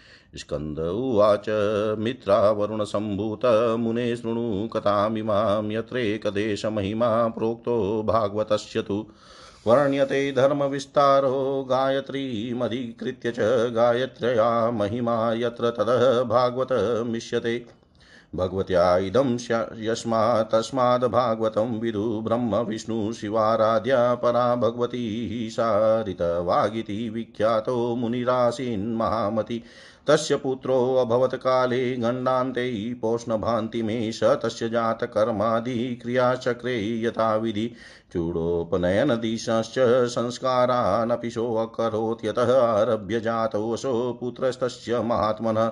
तत एवात स मुनिशोकरोगाकुलोऽभवत् रो रोषलोभपरितात्मा तथा मातापि तस्य च बहुरोगार्दिता नित्यं शुचा दुःखी कृता वृषं मृतवाकस मुनिश्चिन्तामवाप वृषदुःखित किमेततः कारणं जातं पुत्रो मे अत्यन्तदुर्मति कस्यचिन्मुनिपुत्रस्य बलात् पत्नीं जहार च। मेने शिक्षां पितुर्नाशो न च मातु विमूढधि। ततो विशञ्चितस्तु ऋतवागब्रवीदिदम् अपुत्रता वरं नृणां न कदाचित् कुपुत्रता। पितॄन् कुपुत्रः सर्वस्वर्यान्ता निरये पातयन् पातयति यपि यावजीवेत् सदा पित्रो केवलं दुःखदायक पित्रो दुःखाय दिग्जन्म कुपुत्रस्य च पापिन सुहृदामनोपकाराय नापकाराय वैरिणां धन्यास्ते मानवा लोकेषु पुत्रो यद्गृहे स्थितः। परोपकारशीलश्च पितुमातु सुखावः कुपुत्रेण कुलं नष्टं, कुपुत्रेण हतं यश, कुपुत्रेणेह चामुत्र दुःखं निरययातनः, कुपुत्रेणान्वयो नष्टो जन्म नष्टं कुभार्यया। कुभोजनेन दिवस, कुमित्रेण सुखं कुतः। स्कन्दुवाच एवं दुष्टस्य पुत्रस्य दुष्टेराचरणैर्मुनि तप्यमानो अनिशं काले गत्वा गर्गं पृच्छत। ऋतवागुवाच भगवस्त्वामहं प्रष्टुमिच्छामि वद ततः प्रभो ज्योतिशास्त्रस्य चाचार्यपुत्रदोषिल्यकारणम् गुरुशुश्रूषया वेदादिता विधिवन्मया ब्रह्मचारी व्रतं तीत्वा विवाहो विधिवत कृतः। भार्यया सह गार्यस्तिग्राह कार्यस्य धर्मश्चानुष्ठितोऽनिशं पञ्चयज्ञविधानं च मया कारी यथाविधि नरकादबिभ्यता विप्र न तु कां सुखे चया। गर्भाधानं च विधिवतः पुत्रप्राप्त्यै मया कृतम्।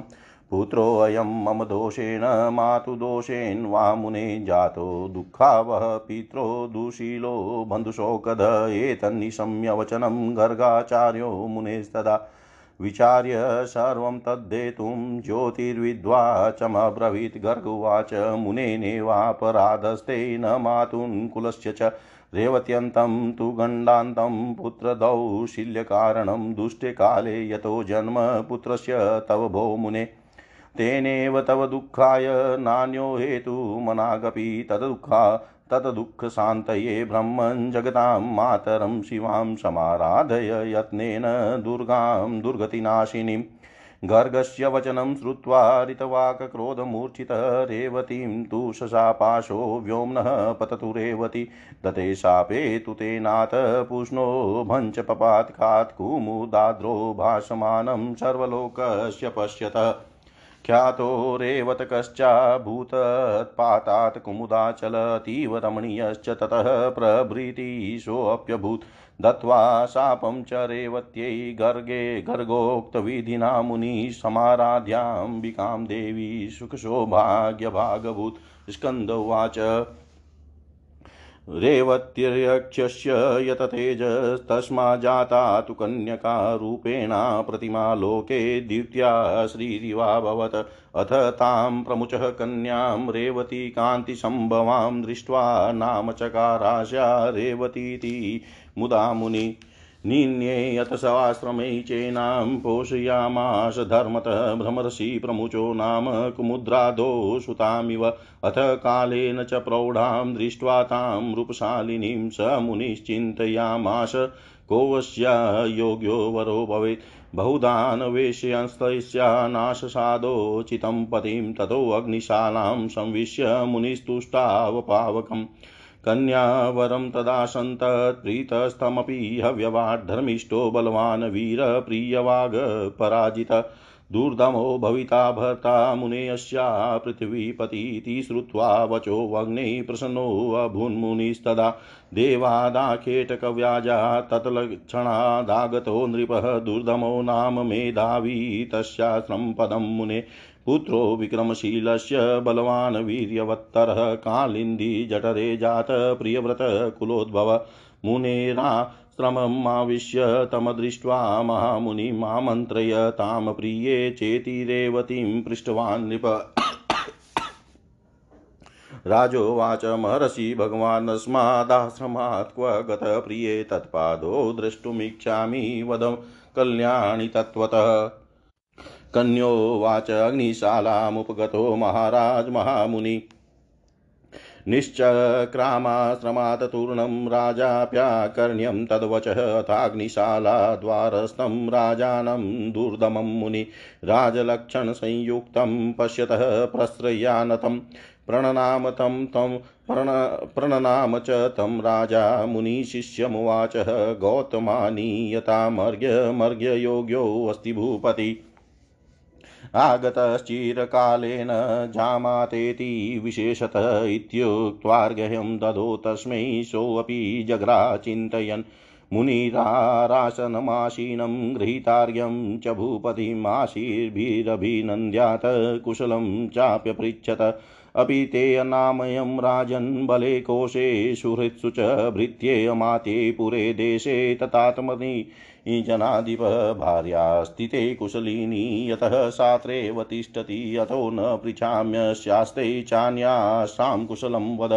राजोवाच प्रसादेन सर्वत्र नामयं मम एततः कुतूहलं भ्रमण मदभार्या।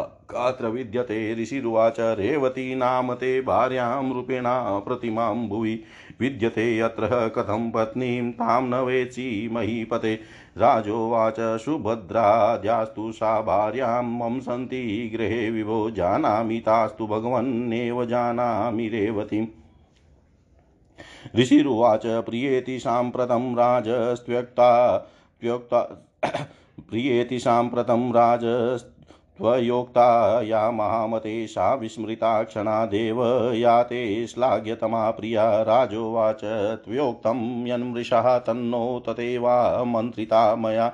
मुने दुष्टो न मे भाव, कोपं मा कर्तुमहर्षि ऋषिरुवाच। राजनुक्तं त्वया सत्यं न भावो, दूषितस्त्व वग्निना प्रेरितेनेथं भवता व्याहृतं वच अद्य पृष्टो मया वग्निकोश्या भर्ता भविष्यति।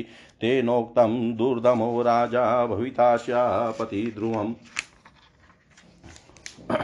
तदा तत्सव मया दत्तामीमां कन्यामयि कन्यां महीपते प्रियेत्यामन्त्रिता पूर्वं माँ विचारं कुरुष्वभो श्रुत्वेत्। ततः सोऽभवत तूष्णीं चिन्तयन् मुनिभाषितं वैवाहिकं विधिं तस्य मुनिः कर्तुं समुद्यत अथोद्यतं विवाहाय दृष्ट्वा कन्या ब्रवीन्मुनिं रेवत्यक्षे विवाहो मे तात कर्तुं त्वमहर्षि ऋषिरुवाच वत्से विवाहयोग्यानि सन्त्यन्य क्षाणि भूरिश रेवत्यां कथमुद्वाह पौष्णवं न दिवि स्थितं। कन्योवाच रेवत्यरेक्षं विना कालो ममादो वाहोचितो न हि अतः सम्प्रार्थयाम्येतद्विवाहं पौष्णभे कुरु।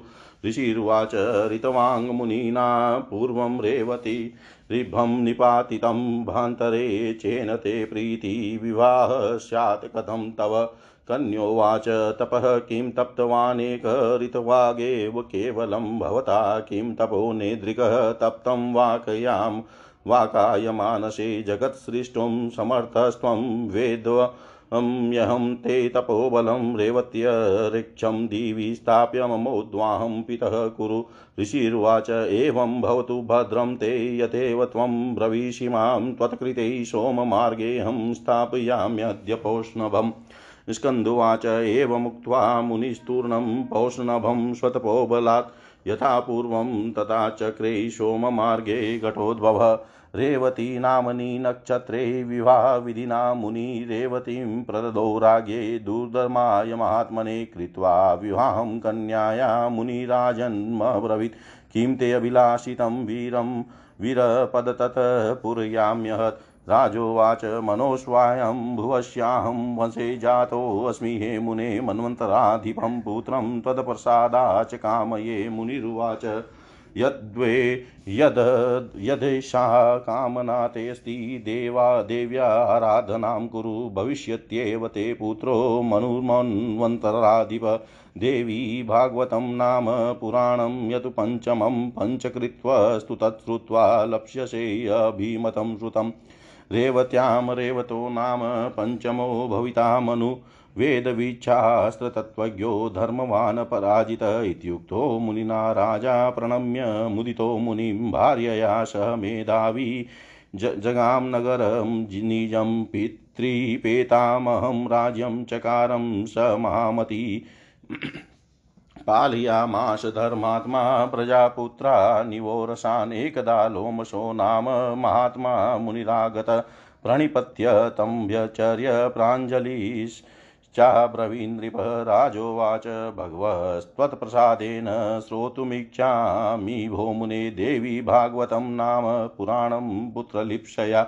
श्रुत्वा वाचं प्रजाभतु प्रीतपुप्रोवाच लोमश धन्योऽसि राजस्ते भक्तिजाता त्रैलोक्यमातरि सुरासुर नराराध्या या परा जगदम्बिका तस्यां चेद्भक्तिरुत्पन्ना कार्यसिद्धिर्भविष्यति। अतस्त्वां श्रावयिष्यामि श्रीमद्भागवतं नृप यस्य श्रवणमात्रेण न किञ्चिदपि दुर्लभम् इत्युक्त्वा सुदिने भ्रमणकथारम्भमताकरोत् पञ्चकृत्वः स शुश्राव विधिवद्भार्यया सह समाप्तिदिवसे राजा पुराणं च मुनिं तथा पूजयामास धर्मात्मा मुदा परमया युत हुत्वान्वाणमन्त्रेण भोजयित्वा कुमारिका वाणवास सपत्नीकान्द दक्ष वाण्डवाश सपत्नीकान् दक्षिणाभिरतोषयत्। अथ कालेन कियता भगवत्या प्रसादतः गर्भं ददार सा रागी लोककल्याणकारकम् पुण्ये अतः समये प्राप्ते ग्रहेषु स्थानसङ्गते सर्वमङ्गलसम्पन्ने रेवतीषु शवे सुतं। श्रुत्वा पुत्रस्य जननं स्नात्वा राजा मुदन्वितः सस्वर्णां वशाचक्रे जातकर्माधिका क्रिया। यथा विधि च दानानि दत्त्वा विप्रान् तोषयत् कृतोपनयनं राजा साङ्गान् वेदान् पाठयत्। सर्वविद्यानिधिर्जातो धर्मिष्ठोऽस्त्रविदां वरः, धर्मस्य भक्ता कर्ता च रेवतो नाम वीर्यवान् नियुक्तवानाथ ब्रह्मा रेवतं मानवे पदे मन्वन्तराधिप श्रीमान् गां शशासधर्मथ इत्थं देव्या प्रभावोऽयं सङ्क्षेपोपवर्णितः पुराणस्य च माहात्म्यं कौ वक्तुं विस्तरात्क्षणम् श्रुत्वाच कुम्भयोनिस्तु माहात्म्यं विधिं भागवतस्य च श्रुत्वा कुमारं चाभ्यचर्य स्वाश्रमं पुनराययो। इदं मया भागवतस्य विप्रः महात्म्ययुक्तं भवतां समक्षं शृणोति भक्त्या पठति अभोगान् भुक्त्वा मुक्तिमुपेति चान्ति। भुक्त्वा अखिलान् मुक्तिमुपेति चान्ते।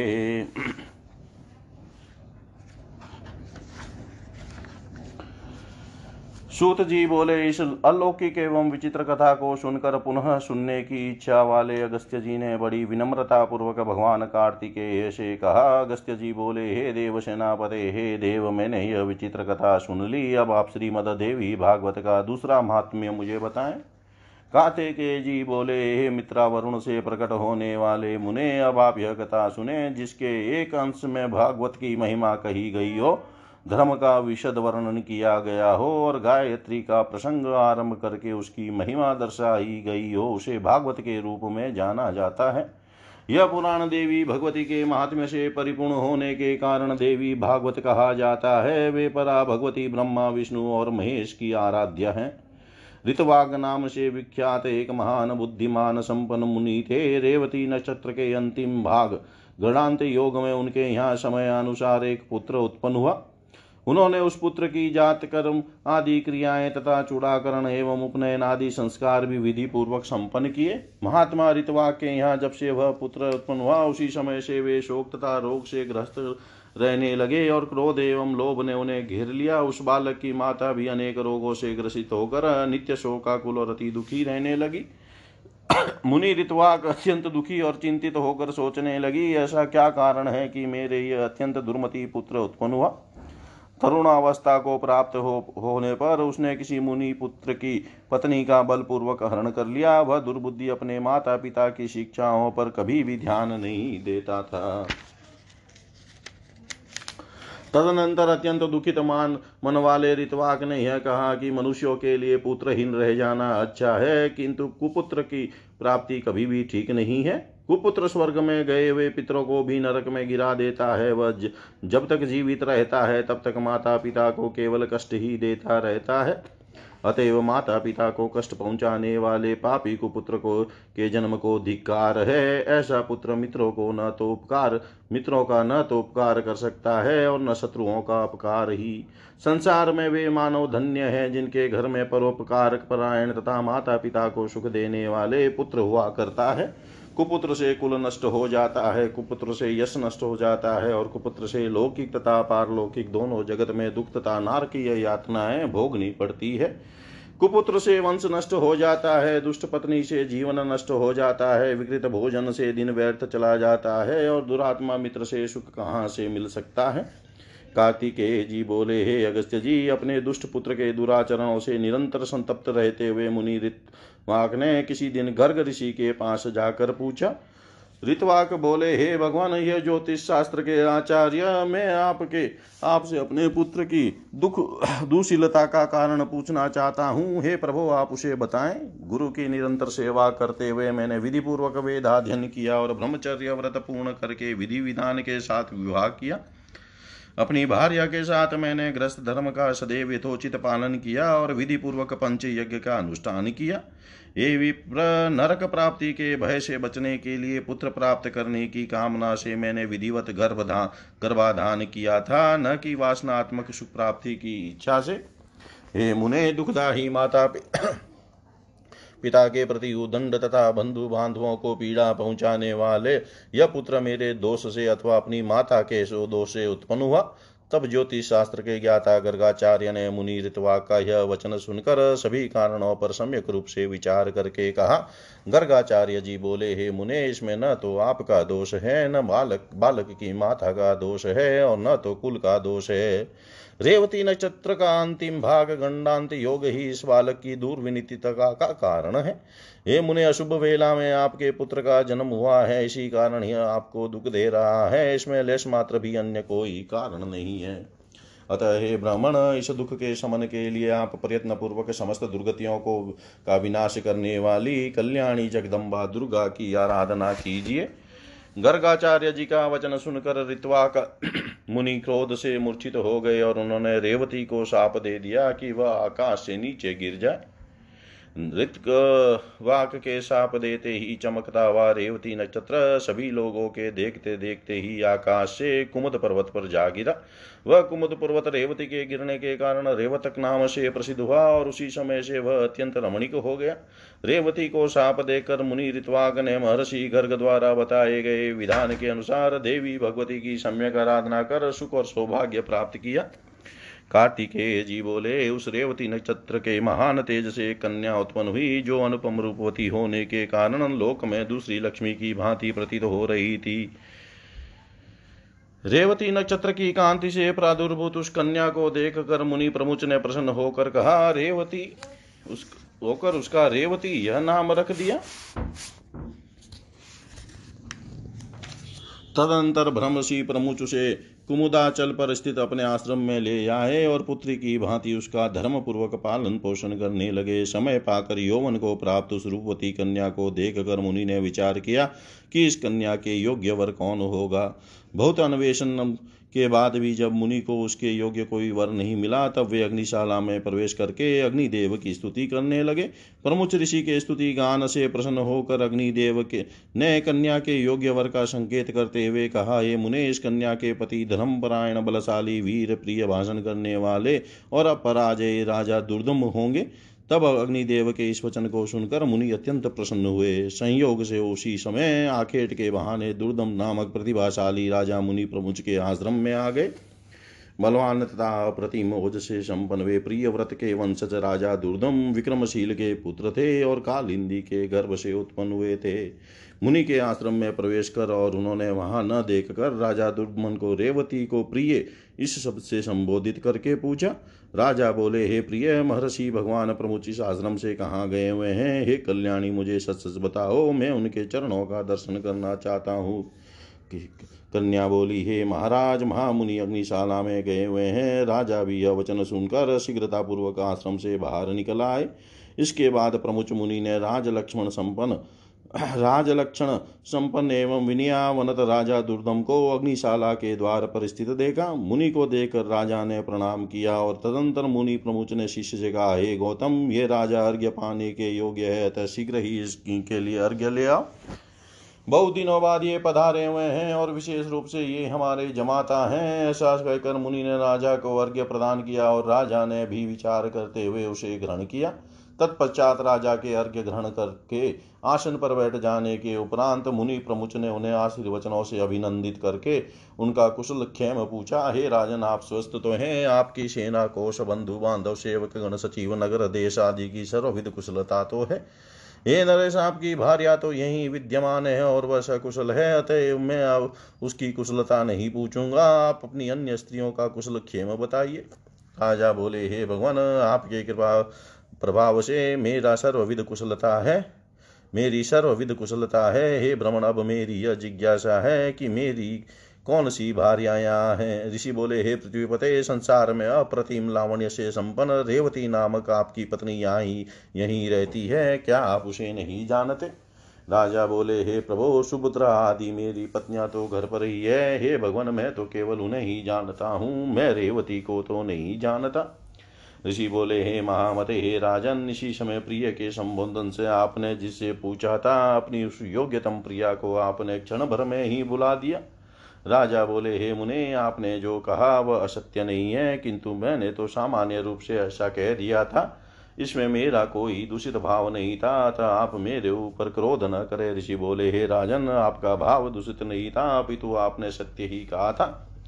अग्निदेव के द्वारा प्रेरित किए जाने पर ही आपने ऐसा कहा था। इसका पति कौन होगा? ऐसा मेरे द्वारा आज अग्निदेव से पूछे जाने पर उन्होंने कहा था कि इसके पति निश्चित रूप से राजा दुर्दम, दुर्धर्म ही होंगे। हे महीपते, अतः मेरे द्वारा प्रदत्त इस कन्या को आप स्वीकार कीजिए। आप इसे प्रिय ऐसा संबोधित भी कर चुके हैं, अतः एवं शंका रहित होकर किसी अन्य विचार में न पड़े। मुनि का यह वचन सुनकर राजा दुर्दम चिंतन करते हुए चुप हो गए और मुनि उनके वैवाहिक अनुष्ठान की तैयारी में जुट गए। इसके बाद विवाह कार्य के लिए मुनि को तत्पर देख कर रेवती ने कहा, हे तात, आप मेरा विवाह रेवती नक्षत्र में ही संपन्न कराए। ऋषि बोले, वत्से, विवाह के योग्य अन्य बहुत से नक्षत्र हैं। रेवती नक्षत्र में विवाह कैसे होगा? क्योंकि रेवती तो आकाश में स्थित है ही नहीं। कन्या बोली, रेवती नक्षत्र के अतिरिक्त अन्य कोई भी नक्षत्र मेरे विवाह के लिए उचित नहीं है। अतः मैं प्रार्थना करती हूँ कि आप मेरा विवाह रेवती नक्षत्र में ही करें। ऋषि बोले पूर्व काल में मुनि ऋतवाग ने रेवती नक्षत्र को पृथ्वी पर गिरा दिया था। इस प्रकार अन्य नक्षत्र में यदि तुम्हारी श्रद्धा नहीं है, अब तुम्हारा विवाह कैसे होगा? कन्या बोली, तात की क्या केवल एक ऋतवाग ने ही तपश्चर्या की है? क्या आपने मन वचन कर्म से ऐसी तप साधना नहीं की है? हे पिताजी, मैं आपके तपोबल को जानती हूँ। आप जगत की सृष्टि करने में समर्थ हैं, अतः आप अपने तप के प्रभाव से रेवती को पुनः आकाश में स्थापित करके उसी नक्षत्र में मेरा विवाह कीजिए। ऋषि बोले, तुम्हारा कल्याण हो, तुम जैसा मुझसे कह रही हो वैसा ही होगा। तुम्हारे हितार्थ में आज ही रेवती नक्षत्र को सोम मार्ग नक्षत्र मंडल में स्थापित करूँगा। कार्तिकेय जी बोले, हे अगस्त्य जी, ऐसा कहकर मुनि ने अपने तपोबल से शीघ्र ही पूर्व की भांति रेवती नक्षत्र को फिर से नक्षत्र मंडल में स्थापित कर दिया। तदनंतर मुनि प्रमुच ने रेवती नक्षत्र में वैवाहिक विधि के अनुसार महात्मा राजा दुर्दम को वह रेवती कन्या सौंप दी। इस प्रकार कन्या का विवाह कर देने के उपरांत मुनि ने राजा से कहा, हे वीर, तुम्हारी क्या अभिलाषा है? मुझे बताओ, मैं उसे पूरी करूँगा। राजा बोले, मुने, मैं स्वयं भू मनु के वंश में उत्पन्न हुआ हूँ, अतः मैं यही कामना करता हूँ कि आपकी कृपा से मुझे मनवंतराधिपति पुत्र की प्राप्ति हो। मुनि बोले, यदि आपकी यह अभिलाषा है तो आप देवी भगवती की आराधना कीजिए। ऐसा करने पर आपका पुत्र मनु अवश्य ही मनवंतराधिपति होगा। श्रीमद देवी भागवत जो पंचम पुराण के रूप में विख्यात है, उसका पाँच बार श्रवण करने के उपरांत आपको मनोवांचित पुत्र प्राप्त होगा। रेवती के गर्भ से उत्पन्न रेवत नाम वाला पांचवा मनु वेद वेता शास्त्रों को, के तत्वों को जानने वाला धर्मपरायण तथा पराजय होगा। मुनि प्रमुच के इस प्रकार कहने पर प्रसन्न होकर प्रतिभा संपन्न राजा दुर्दम ने मुनि को प्रणाम किया। और वे भार्या रेवती के साथ अपने नगर चले गए। महामती राजा दुर्दुम ने अपने पिता पितामह से प्राप्त राज्य पर शासन किया और उस धर्मात्मा से नए और पुत्रों की भांति अपनी प्रजाओं का पालन किया। एक बार उनके यहाँ महात्मा लोम ऋषि पधारे। राजा दुर्दम ने उन्हें प्रणाम किया और उनका विधिवत पूजन कर कर दोनों हाथ जोड़कर कहा, राजा बोले, हे भगवान, हे मुने, यदि आप कृपा करें तो मैं पुत्र प्राप्ति की कामना से आपसे देवी भागवत नामक पुराण सुनना चाहता हूँ। राजा का यह वचन सुनकर लोमस मुनि प्रसन्न हो गए और बोले, हे राजन, आप धन्य हैं, क्योंकि तीनों लोगों की जननी देवी भगवती में आपकी ऐसी भक्ति हो गई है। देवदानव तथा मानव की आराध्या परा भगवती जगदम्बा में यदि आपकी भक्ति उत्पन्न हुई है तो आपकी कार्य सिद्धि अवश्य होगी। अतएव हे राजन, मैं आपको श्रीमद देवी भागवत सुनाऊँगा, जिसके सुनने मात्र से कुछ भी दुष्प्राप्य नहीं रह जाता। हे ब्राह्मण, ऐसा कहकर मुनि ने किसी शुभ दिन में कथा का आरंभ किया। अपनी पत्नी के साथ राजा ने पाँच बार श्रीमद देवी भागवत पुराण का विधिवत श्रवण किया। कथा समाप्ति के दिन धर्मनिष्ठ राजा दुर्दम दुर्दम ने अत्यंत प्रसन्नता पूर्वक श्रीमद देवी भागवत पुराण तथा लोमस मुनि की पूजा की। राजा ने नवाण मंत्र से हवन करके कुमारी कन्याओं को भोजन कराया और सपत्नी ब्राह्मणों को प्रभुत दक्षिणा द्वारा संतुष्ट किया। कुछ समय बीत जाने पर भगवती की कृपा से उसे रानी रेवती ने, उस रानी रेवती ने लोक कल्याणकारी गर्भ धारण किया। इसके बाद जब समस्त ग्रह नक्षत्र अपने अपने अनुकूल स्थानों पर थे और सभी मांगलिक कृत्य संपन्न हो गए थे, ऐसे शुभ समय में रेवती ने पुत्र को जन्म दिया। पुत्र के जन्म का समाचार सुनकर राजा दुर्दम अत्यंत प्रसन्न हुए और उन्होंने स्नान करके स्वर्ण कलश से जल के जल से पुत्र का जात, कर्म आदि संस्कार संपन्न किया। तदंतर राजा ने विधि पूर्वक दान देकर ब्राह्मणों को संतुष्ट किया। समय पर पुत्र का उपनयन संस्कार करके राजा ने अपने पुत्र को अंगों सहित वेदों का अध्ययन कराया। इस प्रकार राजा का यह रेवत नामक तेजस्वी पुत्र समग्र विद्याओं का निधान धर्मपरायण अस्त्र, विशारदों में श्रेष्ठ धर्म का वक्ता, धर्म का तथा धर्म का पालन करता हो गया। इसके बाद ब्रह्मा जी ने रेवत को मनु के पद पर नियुक्त किया और वे श्रीमान मनु, मनवंतराधीप के रूप में धर्म पूर्वक पृथ्वी पर शासन करते, करने लगे। इस प्रकार मैंने देवी भगवती के इस प्रभाव का संक्षिप्त रूप से वर्णन कर दिया।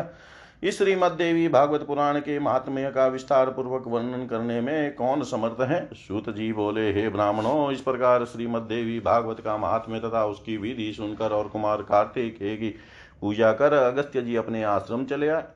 हे विप्रो, मैंने आप लोगों के समक्ष श्रीमद देवी भागवत का यह महात्म्य कह दिया, जो मनुष्य श्रद्धा पूर्वक इसका श्रवण तथा पाठ करता है, वह इस लोक में संपूर्ण भोगों का सुख प्राप्त करके अंत में मोक्ष प्राप्त करता है। इति श्री स्कंद पुराणे मानस खंडे श्रीमद्देवी नामक मनुपुत्रोत्पत्ति वर्णम नाम चतुर्थो अध्याय सर्व श्री शाम सदाशिवार्पणम् अस्तु।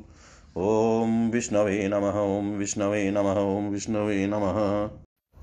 श्रीमद्देवी भागवत महात्म्यम अथ पंचमो अध्याय श्रीमद्देवी भागवत पुराण की श्रवण विधि, श्रवणकर्ता के लिए पालनीय नियम, श्रवण के फल तथा महात्म्य का वर्णन।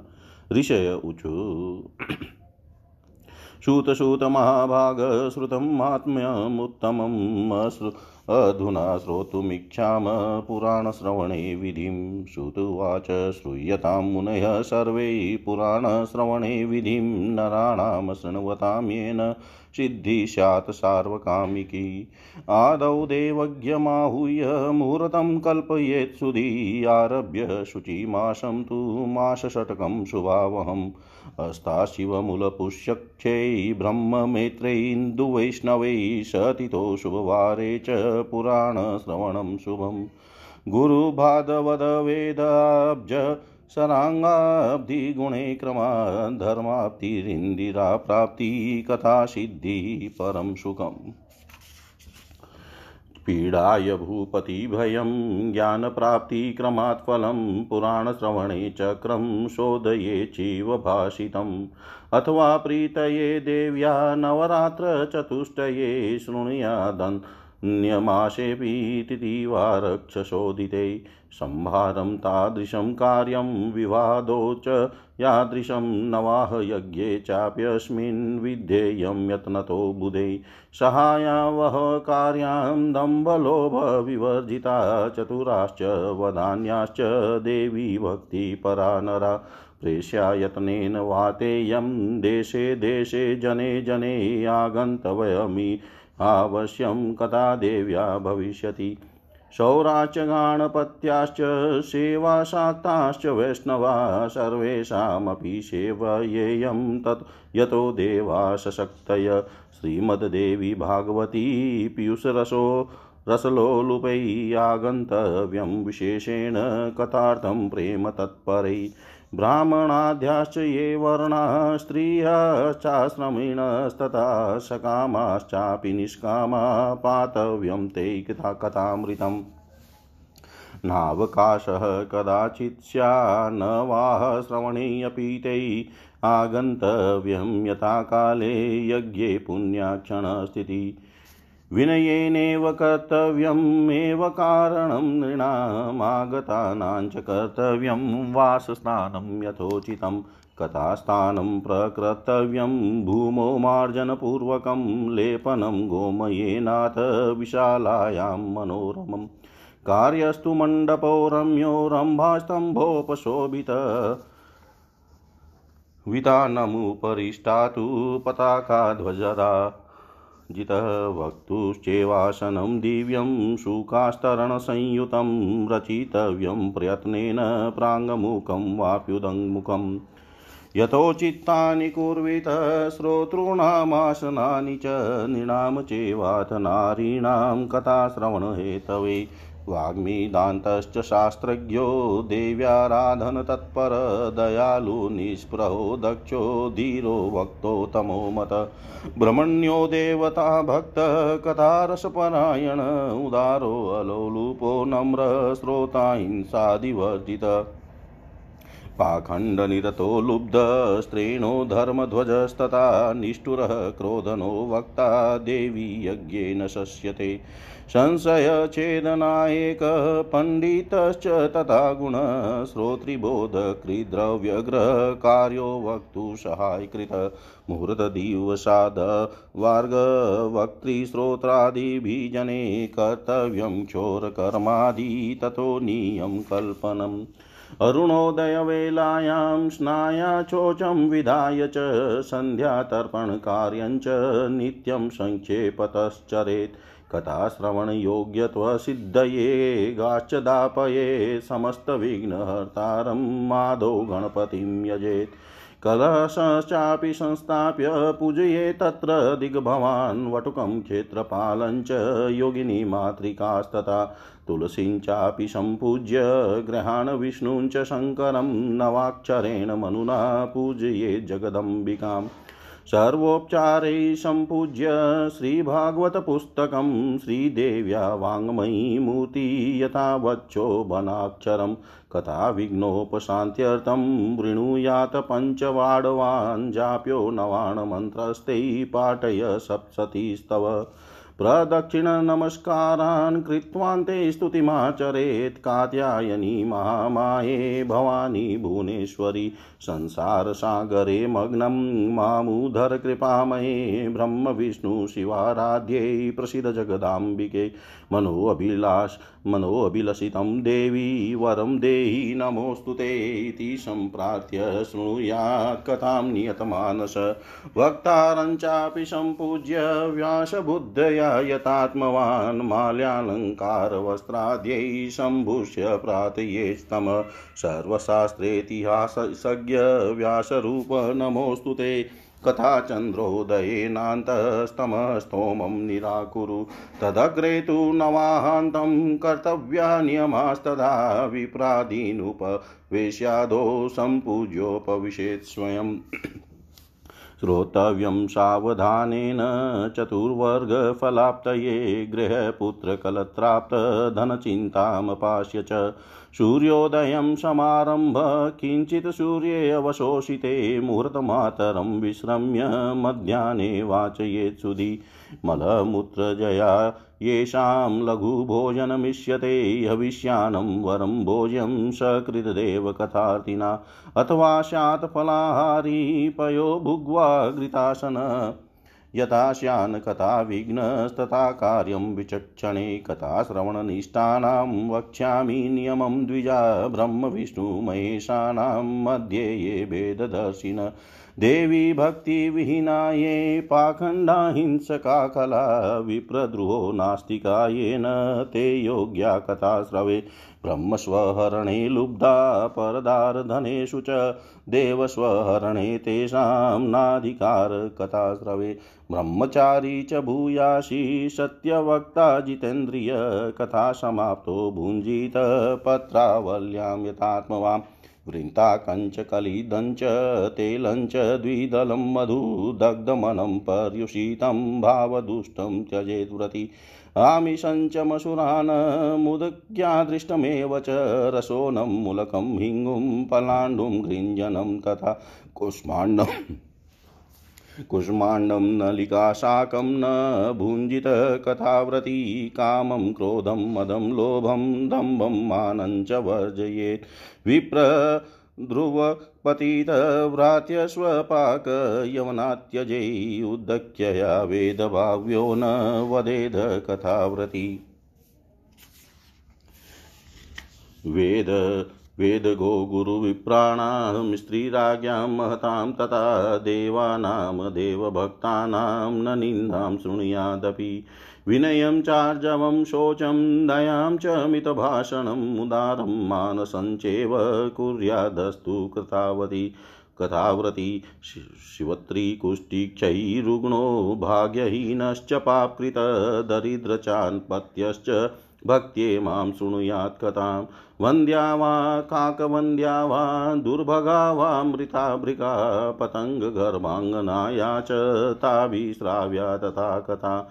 धर्मात् काममोक्षाश्च यो वाञ्छति विनाश्रमं भगवत्या भागवतं श्रोतव्यं तेन यत्नत। कथादिनानि चेतानि नवयज्ञे समानि तेषु दत्तं मुतं जप्तम् अनन्तफलदं भवेत्। एवं व्रतं नवाहं तु कृत्वोद्यापनमाचरेत्। महाष्टमी व्रतं यद्वत्तथा कार्यं फलेप्सुभिः। निष्कामाश्रवणेनेव पुता मुक्तिं व्रजन्ति भोगमोक्षप्रधानीनां यतो भगवती परा। पुस्तकस्य च वक्तुश्च पूजाकार्यां तु नित्यश वक्त्रा दत्तं प्रसादं तु गृहीणायात् भक्तिपूर्वकं। कुमारी पूजये नित्यं, भोजयेत् प्रार्थये च य सुवासिनीश्च विप्राश्च तस्य सिद्धिन्न संशय गायत्र्या नाम साहस्रं समाप्तावत वा पठेत् विष्णो नाम सहस्रं च सर्वदोषोपशान्तये। यस्य स्मृत्या च नामोक्त्या तपोयज्ञक्रियादिषु न्यूनं सम्पूर्णतां याति, तस्माद् विष्णुं च कीर्तयेत्। देव्या सप्तशती मन्त्रैः समाप्तो होममाचरे, देवी महात्म्यमूलेन नवाणमनुना तवा गायत्र्या त्वथवा होमपायसेन ससर्पिषा, यतो भागवतं त्वेतद् गायत्रीमयमीरितम्। वाचकं तोषयेत सम्यग् वस्त्रभूषा धनादिभिः प्रसन्ने वाचके सर्वा प्रसन्नास्तस्य देवता। भ्रामान् भोजयेद् भक्त्या दक्षिणाभिश्च तोषयेत् पृथिव्यां देवरूपास्ते तुष्टे स्वे वीप्सितं फलं सुवासिनी कुमारीश्च देवी भक्त्या च भोजये ताभ्योऽपि दक्षिणां दत्त्वा प्रार्थयेत् सिद्धिमात्मन। दद्यादानानि चान्यानि स्वर्णं गः पयस्विनी हयानि वानमेदिं च तस्य स्यादक्षयं फलं। देवी भागवतं चेतत् लिखितं शोभनाक्षरं हेमसिंहासने स्थाप्य पटवस्त्रेण वेष्टितम्। अष्टम्यां वा नवम्यां च वाचकायाचिताय च दद्यात् भोगान् भुक्त्वेव दुर्लभं मोक्षमाप्नुयात्। दरिद्रो दुर्बलो दरिद्रो दुर्बलो बालस्तरुणो जठरोऽपि वा पुराणवेत्या वन्द्य स्यात् पूज्यो मान्यश्च सर्वदा। सन्ति लोकस्य बहवो गुरवो गुणजन्मत, सर्वेषामपि तेषां पुराणज्ञ पुरो गुरु। परो गुरु पौराणिको ब्राह्मणस्तु व्याशासन् समाश्रित आसमाप्ते प्रसङ्गे तु नमस्कुर्यान् कस्यचित्। पौराणिकीं कथां दिव्यां, ये अपि शृण्वन्त्यभक्तितः, तेषां पुण्यफलं नास्ति दुःखदारिद्र्यभागिनाम्। असम्पूज्य पुराणं तु ताम्बूलुकुसुमा कुशादिभिः ये शृण्वन्ति कथां देव्यास्ते दरिद्रा भवन्ति। कीर्त्यमानां कथं त्यक्त्वा ये व्रजन्त्यन्यो नरा भोगान्तरे प्रणश्यन्ति तेषां दारा च सम्पद।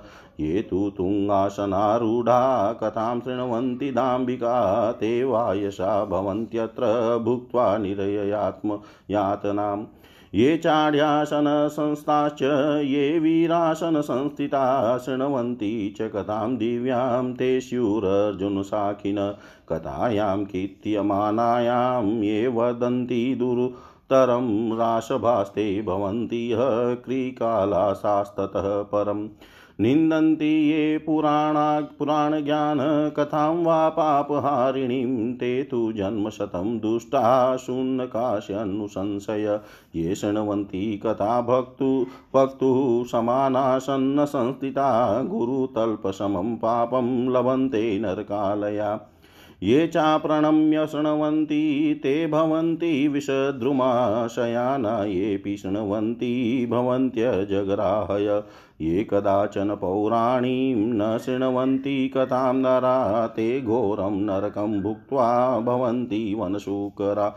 ये कथां नानुमोदन्ते विघ्नं कुर्वन्ति ये षटा, कोट्यब्दं निरयं भुक्त्वा भवन्ति ग्रामशूकरा।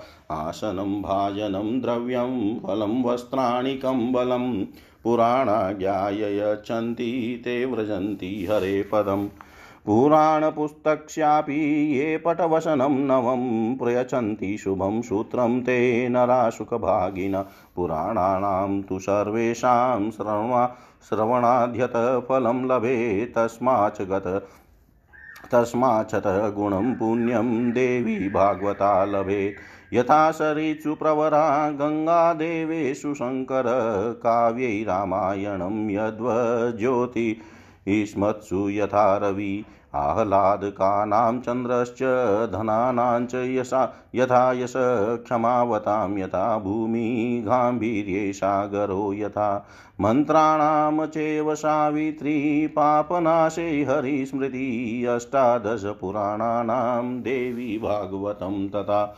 येन केनाप्युपायेन नवकृत्वा शृणोति चेत् न शक्यं, तत्फलं वक्तुं जीवनमुक्त स एव हि।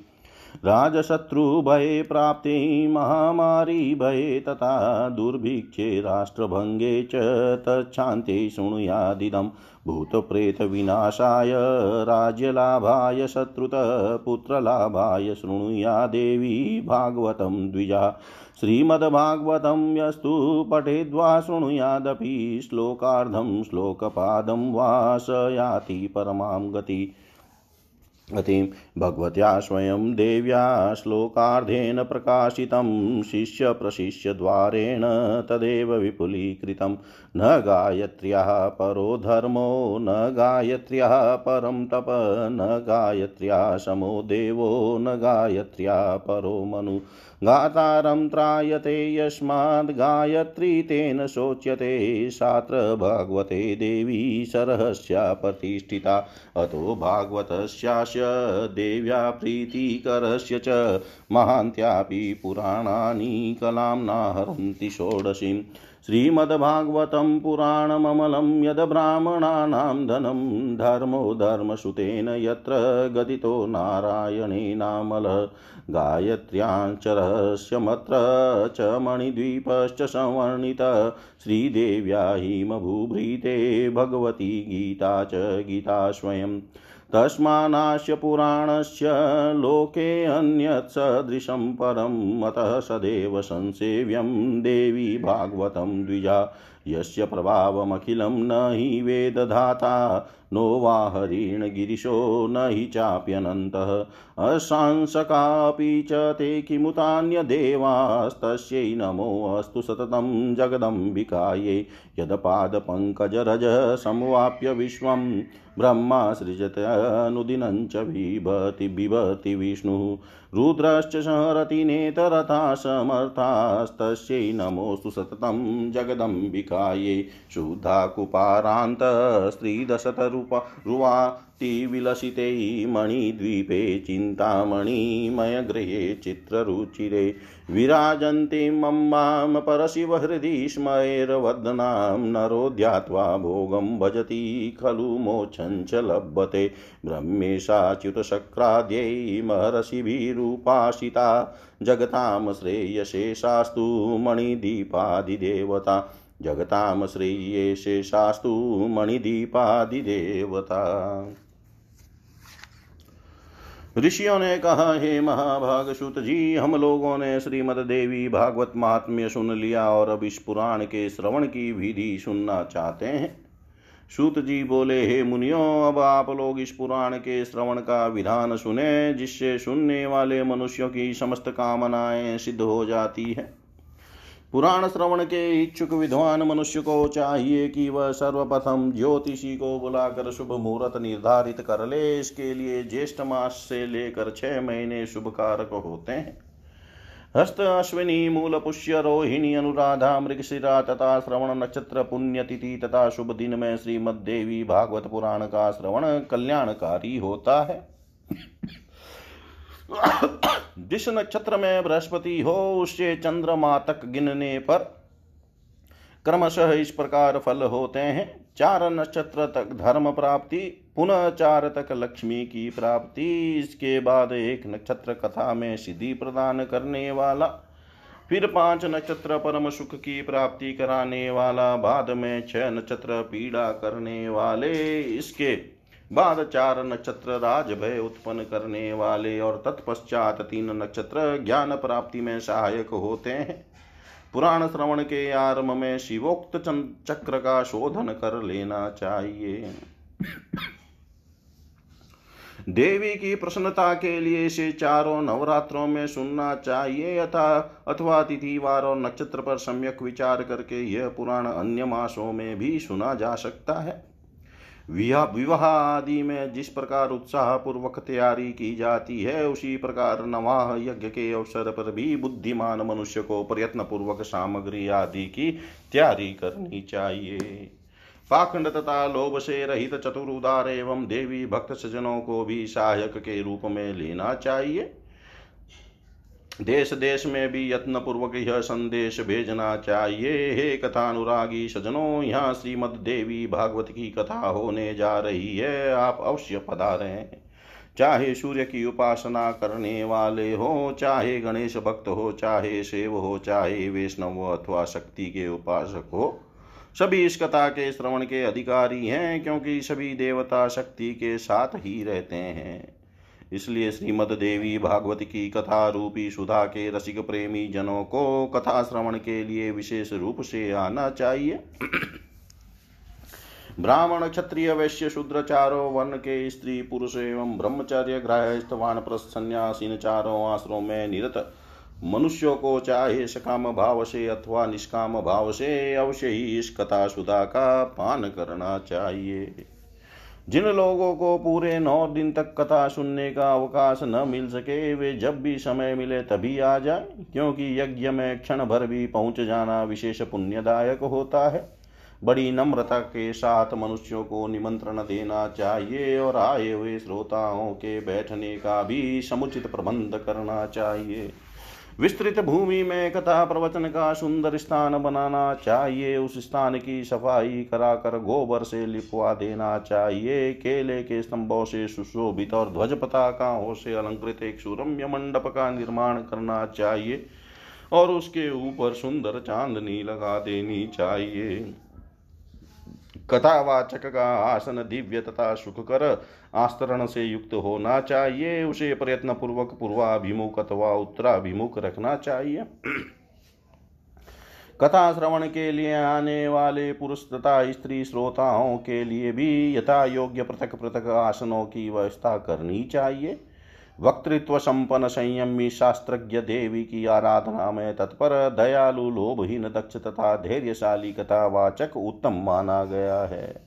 इसी प्रकार श्रोता भी ऐसा होना चाहिए जो ब्राह्मण से भी देव भक्त कथा रस का पान करने वाला उदार लोभ रहित विनम्र तथा और हिंसा आदि से रहित हो।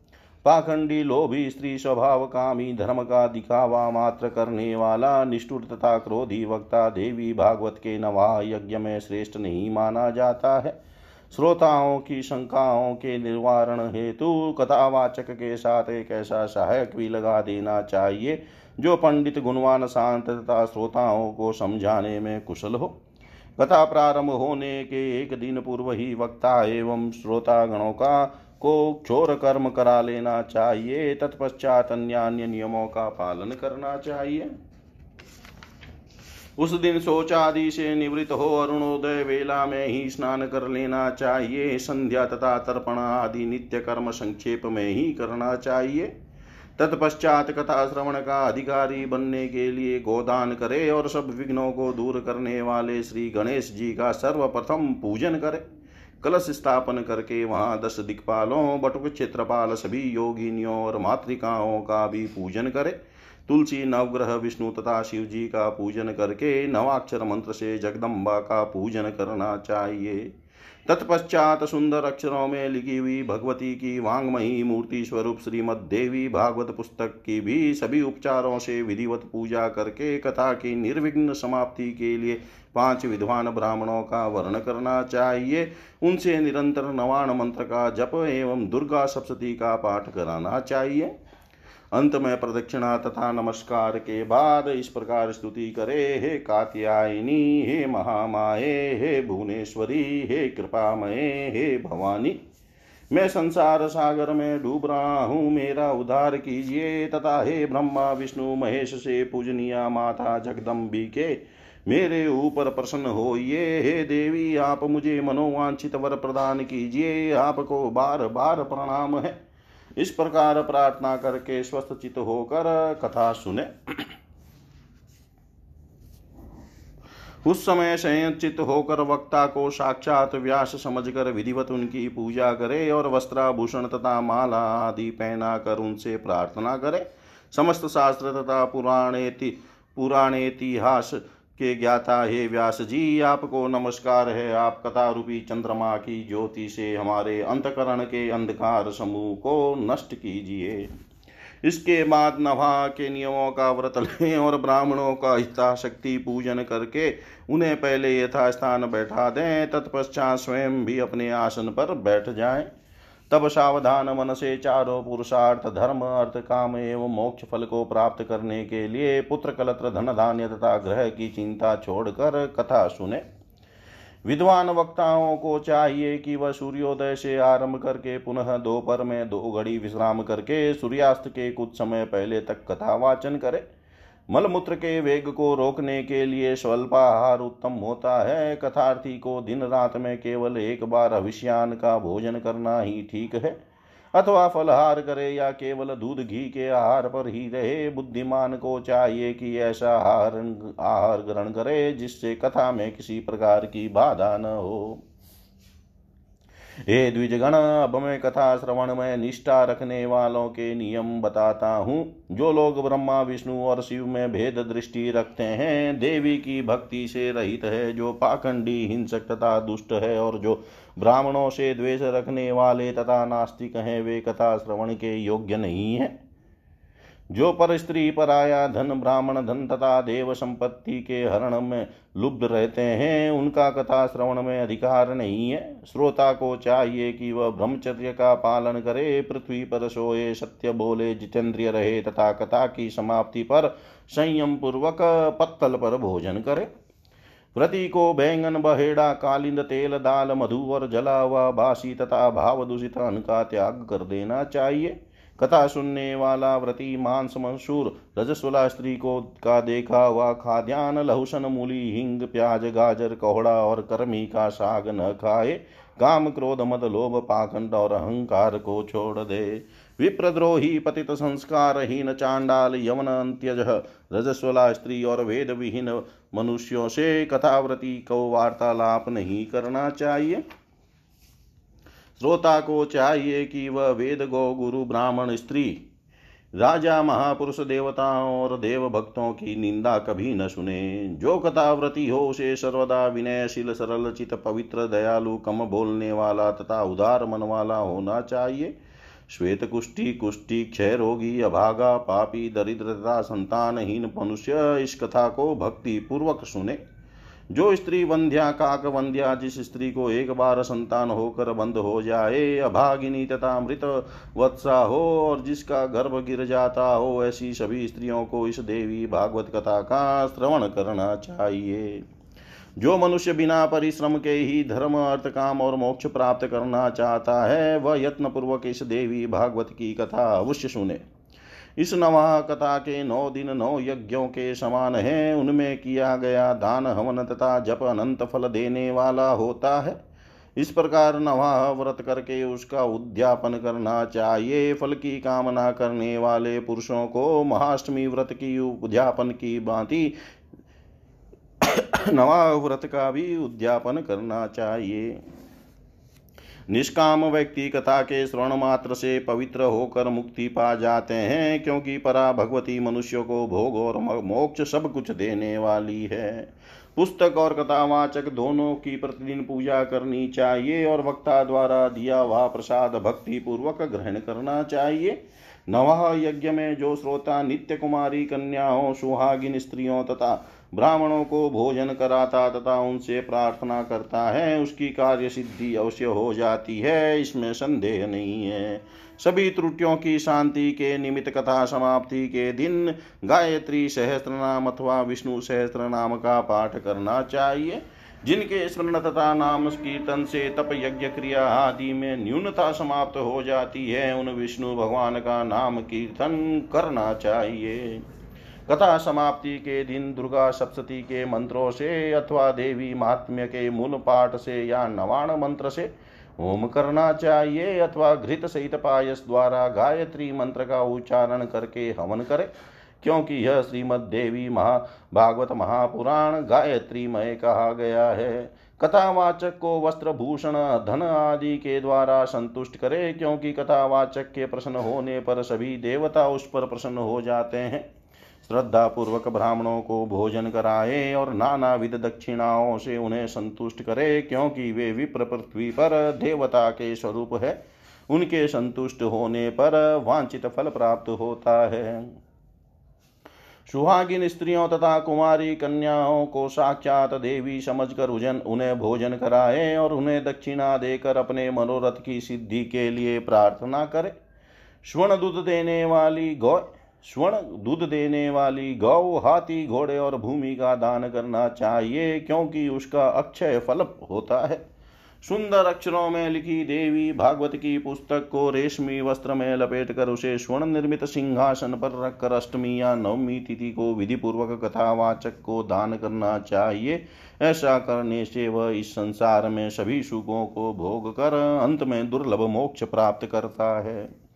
पुराण को जानने वाला वक्ता चाहे दरिद्र हो, दुर्बल हो, बालक हो, युवक हो अथवा वृद्ध हो, वह सर्वदा वंदनीय, पूज्य एवं मान्य होता है। यद्यपि संसार में जन्म अथवा गुण के कारण अनेक गुरु हैं, परंतु पुराण का ज्ञाता उन सब में श्रेष्ठ गुरु है। व्यास के आसन पर बैठा हुआ पौराणिक ब्राह्मण जब तक कथा समाप्त न हो जाए, तब तक किसी को भी प्रणाम न करे।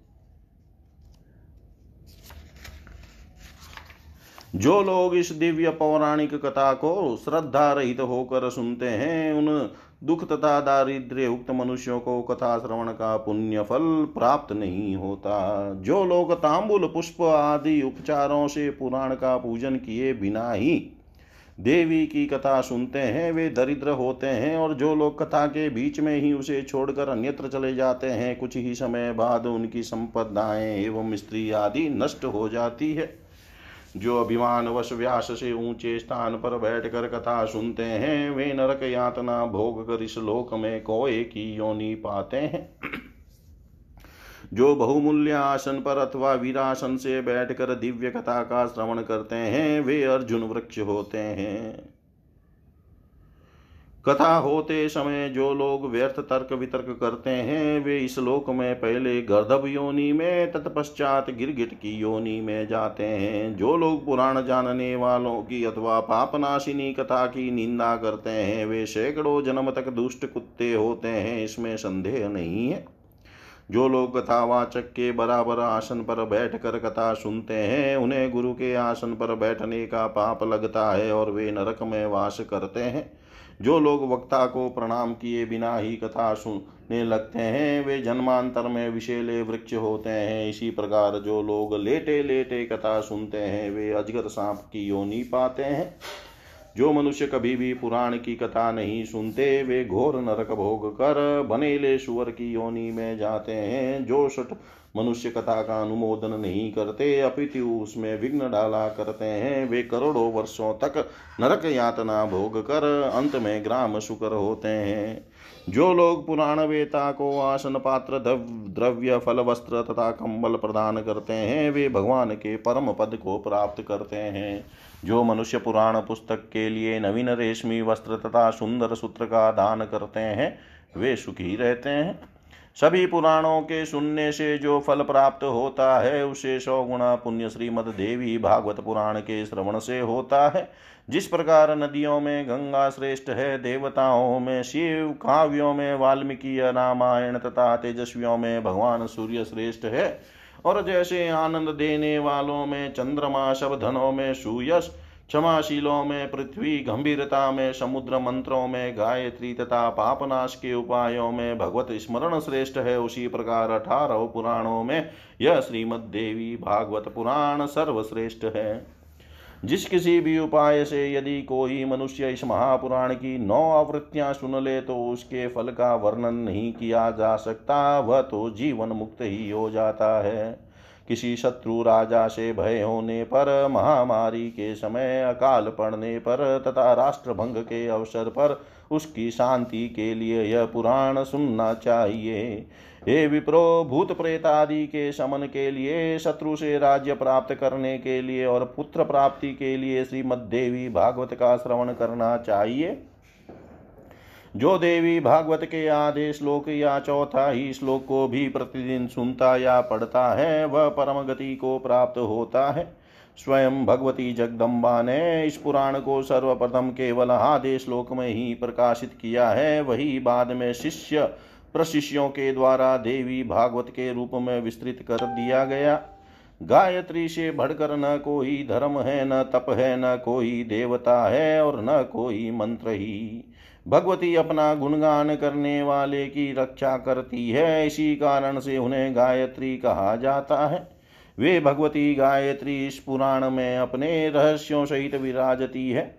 अतः भगवती को प्रसन्न करने वाले इस देवी भागवती की सोलहवीं कला के समान भी अन्य महापुराण नहीं हो सकते। श्रीमद देवी भागवत पुराण अत्यंत निर्मल है, जो ब्राह्मणों का अमूल्य धन है और जिसमें स्वयं धर्मपुत्र नारायण ने पवित्र धर्म का वर्णन किया है। इसमें श्री गायत्री देवी का रहस्य एवं मणिद्वीप का सम्यक वर्णन किया गया है। साथ ही इसमें हिमालय के प्रति स्वयं भगवती द्वारा कही गई देवी गीता विद्यमान है। इस कारण हे विप्रो, इस महापुराण के सदृश दूसरा कोई उत्तम पुराण श्लोक में नहीं है। अतः आप लोग सदा श्रीमद देवी भागवत का भली भांति सेवन करें, जिनके संपूर्ण प्रभाव को ब्रह्मा, विष्णु, शिव तथा भगवान शेष भी भली भांति नहीं जान सकते, जबकि वे उन्हीं के अंशज भी हैं, तब दूसरे देवता उन्हें कैसे जान सकेंगे? उन भगवती जगदम्बिका को मेरा निरंतर प्रणाम है। जिनके चरण कमलों की धूली पाकर ब्रह्मा समस्त संसार की रचना करते हैं, भगवान विष्णु निरंतर पालन करते हैं और रुद्र संहार करते हैं। दूसरे किसी उपाय से वे अपना अपना कार्य करने में समर्थ नहीं हो सकते। ऐसी उन भगवती जगदम्बिका को मेरा सतत प्रणाम है। अमृत सागर के तट पर कल्प वृक्ष की वाटिका से सुशोभित मणि द्वीप में स्थित बहुवर्ण चित्रित चिंतामणिमय भवन में तथा परम शिव के हृदय में विराजमान रहने वाली और मंद मंद मुस्कान युक्त मुखमंडल वाली जगदम्बा का ध्यान करके मनुष्य सांसारिक सुखों का उपभोग करता है और अंत में निश्चय ही मोक्ष प्राप्त करता है। इस प्रकार ब्रह्मा, विष्णु, शिव, इंद्र आदि देवताओं एवं समस्त महर्षियों द्वारा पूजित मणिदीप निवासिनी वे भगवती संसार का कल्याण करती रहे। इति श्रीस्कन्दपुराणे मानसखण्डे श्रीमद्देवी भागवत महात्म्ये देवी भागवत श्रवणविधिवर्णनं नाम पञ्चमोऽध्याय सर्वं श्रीशां सदाशिवार्पणम् अस्तु। ॐ विष्णवे नमः। ॐ विष्णवे नमः, ॐ विष्णवे नमः, समाप्तमिदं श्रीमद्देवी महात्म ॐ नमः पार्वतीपते, हर हर महादेव शम्भो।